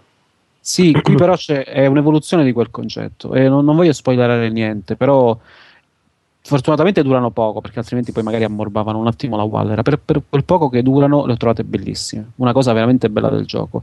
Per il resto, tutta la prima parte è molto legata al primo Dead Space, quindi spazi angusti, e i stessi mostrilli dappertutto, eccetera. La seconda parte, che è quella che poi è più nota del gioco, cioè tutti gli screenshot che avete visto sul pianeta ghiacciato, che, ehm, in cui è ambientata più che la seconda parte, diciamo due terzi del gioco, e quella l'ho trovata di nuovo parecchio noiosa, perché ci sono alcune soluzioni ludiche che vengono riciclate alla morte, tipo le arrampicate de- delle pareti ghiacciate o, le discese, o le discese delle pareti ghiacciate.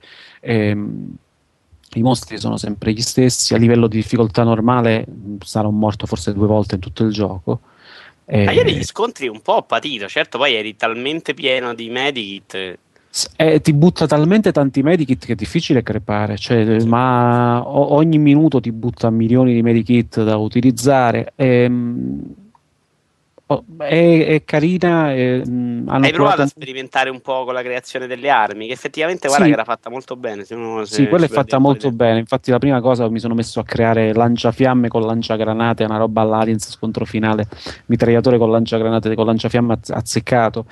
È carina. eh, po' risibile la scelta dei nemici, cioè sono, A, sono il sempre gli fatto di non aggiungere un'idea una alla serie perché veramente non c'è sono sempre, gli stessi, sono sempre gli stessi da tre anni e i boss sono gli stessi. C'è il boss finale che è una reinterpretazione di un boss, non mi ricordo se è il primo o il secondo gioco. Cioè, è, è anche una sorta di semi-boss che si incontra nel corso del gioco. È sempre la stessa, devi fare sempre le stesse Ma in cose. generale anche Dead Space 2 secondo me era molto più ispirato all'interno della nave, c'erano delle fasi Sì, delle chiese Io, io come ambienta- io come ambientazione non ho gradito molto la colonia, cioè quel- il- Esatto. i scenari del 2, la, la- la chiesa, tutta la, la Ah, a me è piaciuto molto invece. Della finta- Ma beh, è una questione di gusti, eh, per carità. Mi Sì, era sì, piaciuto sì. molto l'astronave del primo perché dava un clima claustrofobico. Era il miglior gioco di Aliens senza Aliens. Ecco, la prima parte del gioco è ancora meglio perché è, è una sorta di, di, eh, remake del primo, del, primo, del primo Dead Space. Quindi, soltanto per quel terzo di gioco, se lo trovate a, a poco prezzo, cari ascoltatori di Rincast, e vi piace Aliens e siete rimasti traumatizzati da Aliens Colonial Marines, compratevelo perché quella parte lì è bella. Il resto del gioco potete anche non giocarlo, cioè nel momento in cui arriva sul pianeta ghiacciato, poi potete Anche perché mi hanno detto che è lunghissimo, vero? Sì, è, è incredibilmente lungo ed è lungo in maniera è stato lungo- allungato artificiosamente il brodo perché. Senza Sì. aver aggiunto niente allungato. c'è questa fase in cui tu devi eh, scalare una parete di ghiaccio e lui utilizza delle specie di macchine che sparano un rampino e tu ti devi, alla Batman, quello de- del telefilm degli anni 60, devi arrampicarti su questa cosa, evitando delle robe che cadono sparando a dei nemici. E lo fai una volta. Poi c'è la seconda parte di questo e lo devi rifare. Però devi fare un'altra parte ancora. Cioè vai avanti per 45 minuti a fare sta cosa e lo fai una volta. Poi nel corso del gioco ti capita un altro paio di volte.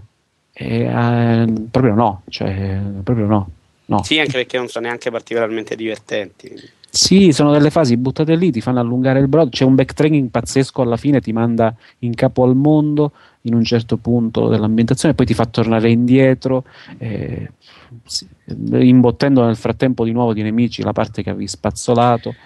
Eh, no, Vabbè, dai, no. basta, avevo capito. Ehm, Vito, hai God of War? Michele, c'ha dei giochi, facciamo parlare più Michele. Ok. Michele. Vai. Vi, vi parlo di due, due stupidate. Vabbè, uno è uscito tantissimo tempo fa e non è forse nemmeno quello che si chiama un gioco. E allora Eh, non ne un- parliamo, Michele. se non è- Unmanned di Molle Industria. Andatelo a vedere, è la storia strana di Fatta un, da un eh, italiano, eh? Sì, è Pedercini si chiama, Sì. Che è un professorone in giro per eh, gli Stati Uniti di, di media digitali e parla della mh, giornata quotidiana di un uh, guidatore di droni, lo schermo è diviso in due e avvengono due, diciamo sempre due eh, azioni contemporanee che tu devi gestire, è bello come porta la, la giornata di un guidatore di droni dal gestire il bambino a provarci con la collega di lavoro intanto che sta per bombardare un afgano eh, che non sa cosa sta avvenendo al di sopra di lui e i soliti browser game di Molle Industria che però hanno uno spunto diciamo morale, etico, comunque ti fanno pensare, non ti fanno semplicemente clicca clicca di qua e di là. E l'altro che vi consiglio di guardare, ci ho giocato poco ed è uno di quelli lunghissimi, è un JRPG che si chiama Symphony of Eternity per Android, che sta diventando la mia piattaforma di riferimento perché quei 5-10 minuti sono sempre più i soli momenti in cui posso giocare e eh, JRPG classico molto molto molto molto ben bilanciato e per provocarti quei c- ancora 5 minuti poi smetto perché è un um, JRPG con i vari parti, il break, il charge, tutto quanto il Giappone ci ha insegnato a portare nei JRPG in un uh, piccolo gioco da potervi portare sempre con voi sul telefono. Ok, uh, dico due cose velocissime io su Far Cry 3, eh, e cioè che è un, uno degli altri dei, dei, dei, giochi che mi fa crashare il PC insieme a The Witcher eh, 2.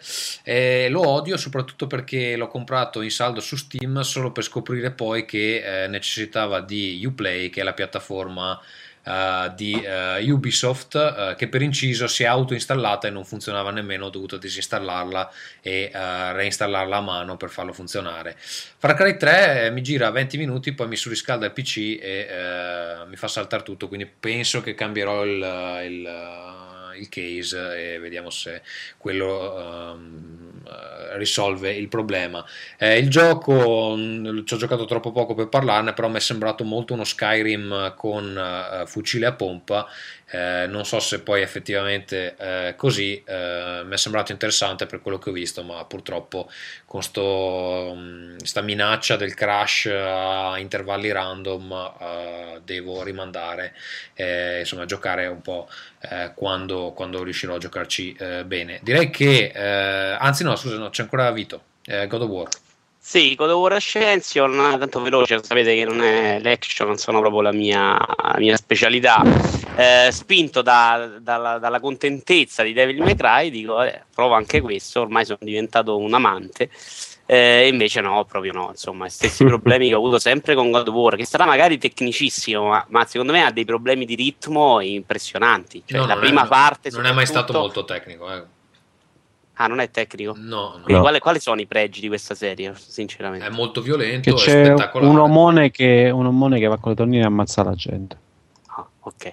Perché no, non ci ho trovato niente. Cioè, se, se, mi dite che la parte quella poi del combattimento che io non ho capito, e quindi io sono andato avanti un po' pigiando a caso, in cui i nemici non capisci mai come li devi combattere, mentre in Devil May Cry la cosa che ho apprezzato è che era il nemico blu, lo capivi come dovevi fare, c'era il suo sistema, insomma era tutto molto chiaro e leggibile facilmente. Eh, in Ascension mi sembra tutto casuale, non so se è un problema mio, con enigmi noiosissimi, con, tra, cioè casse da spostare per un minuto e mezzo, due minuti, c'è una roba che non vedevo dal 95. Con, quanto, in... quanto interrompono l'azione? Ma continua, la prima parte continuamente, non si combatte mai, cioè io penso che le prime sei ore veramente farei quattro combattimenti. Poi nella fase finale prende un attimino uh, un po' il ritmo, si combatte un po' di più e infatti il gioco ne, ne, guadagna, anche se secondo me rimane proprio sottotono anche come ambientazione, come grafica, come scelta eh, la visuale a volte lontanissima che non ti fa proprio vedere quello che succede su schermo, eh, i filmati che sembrano una roba iniziata per, per, una produzione di serie B, insomma, sembra, un, sembra il gioco Uh, l'ho definito il nonno di Devil May Cry perché Devil May Cry è comunque un gioco che si è mosso nel tempo. Ascension è una roba che andava bene dieci anni fa e che oggi mi sembra improponibile per quanto possa piacere per quanto può fare le sue cose le continua a fare nel suo modo ma proprio anche i quattro poteri alla fine sono arrivato quasi alla fine del gioco, non ho neanche capito a che servono come differenze. Insomma, poi sarà un problema del livello normal, non so, ma secondo me non ha sta grandissima profondità. Ecco. Hai giocato pigia pigia? Sì, sì, assolutamente. No. Ragazzi, cosa dite? Facciamo la posta o no? Eh, sei tu che hai no, detto che ci 10 minuti. che, che l'abbiamo saltata anche la scorsa volta. Eh, facciamo uno speciale fra. Facciamo uno speciale perché effettivamente abbiamo registrato parecchio e eh, si sta facendo tardi. Quindi, amici da casa, per colpa di Ferruccio, non risponderemo ancora alle vostre mail. Ne assumo le responsabilità politiche. E... No, noi in realtà ci vediamo, eh, vero Vito? Ci vediamo a Roma fra pochi giorni. Eh, verrà anche Michele, vero Michele? Sì. Alessandro verrà se si sentirà in grado di partecipare, è vero? Esatto. Esatto, non lo sai ancora, va bene. Non vuoi prenderti impegni no, non, pubblici? No, non lo so ancora. Se, se posso, vengo.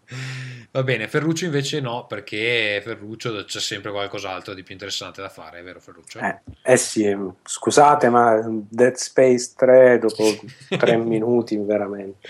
Va bene, e quindi... Ma è sempre un piacere, amici. Eh, niente, risponderemo alle email quando ci troveremo tutti dal vivo. Grazie per essere stati con noi e niente, ci risentiamo a breve. Ciao Alessandro, ciao Vito Iuvara, ciao, ciao amicissimi. Ferruccio, ciao Michele. Ciao. Ciao.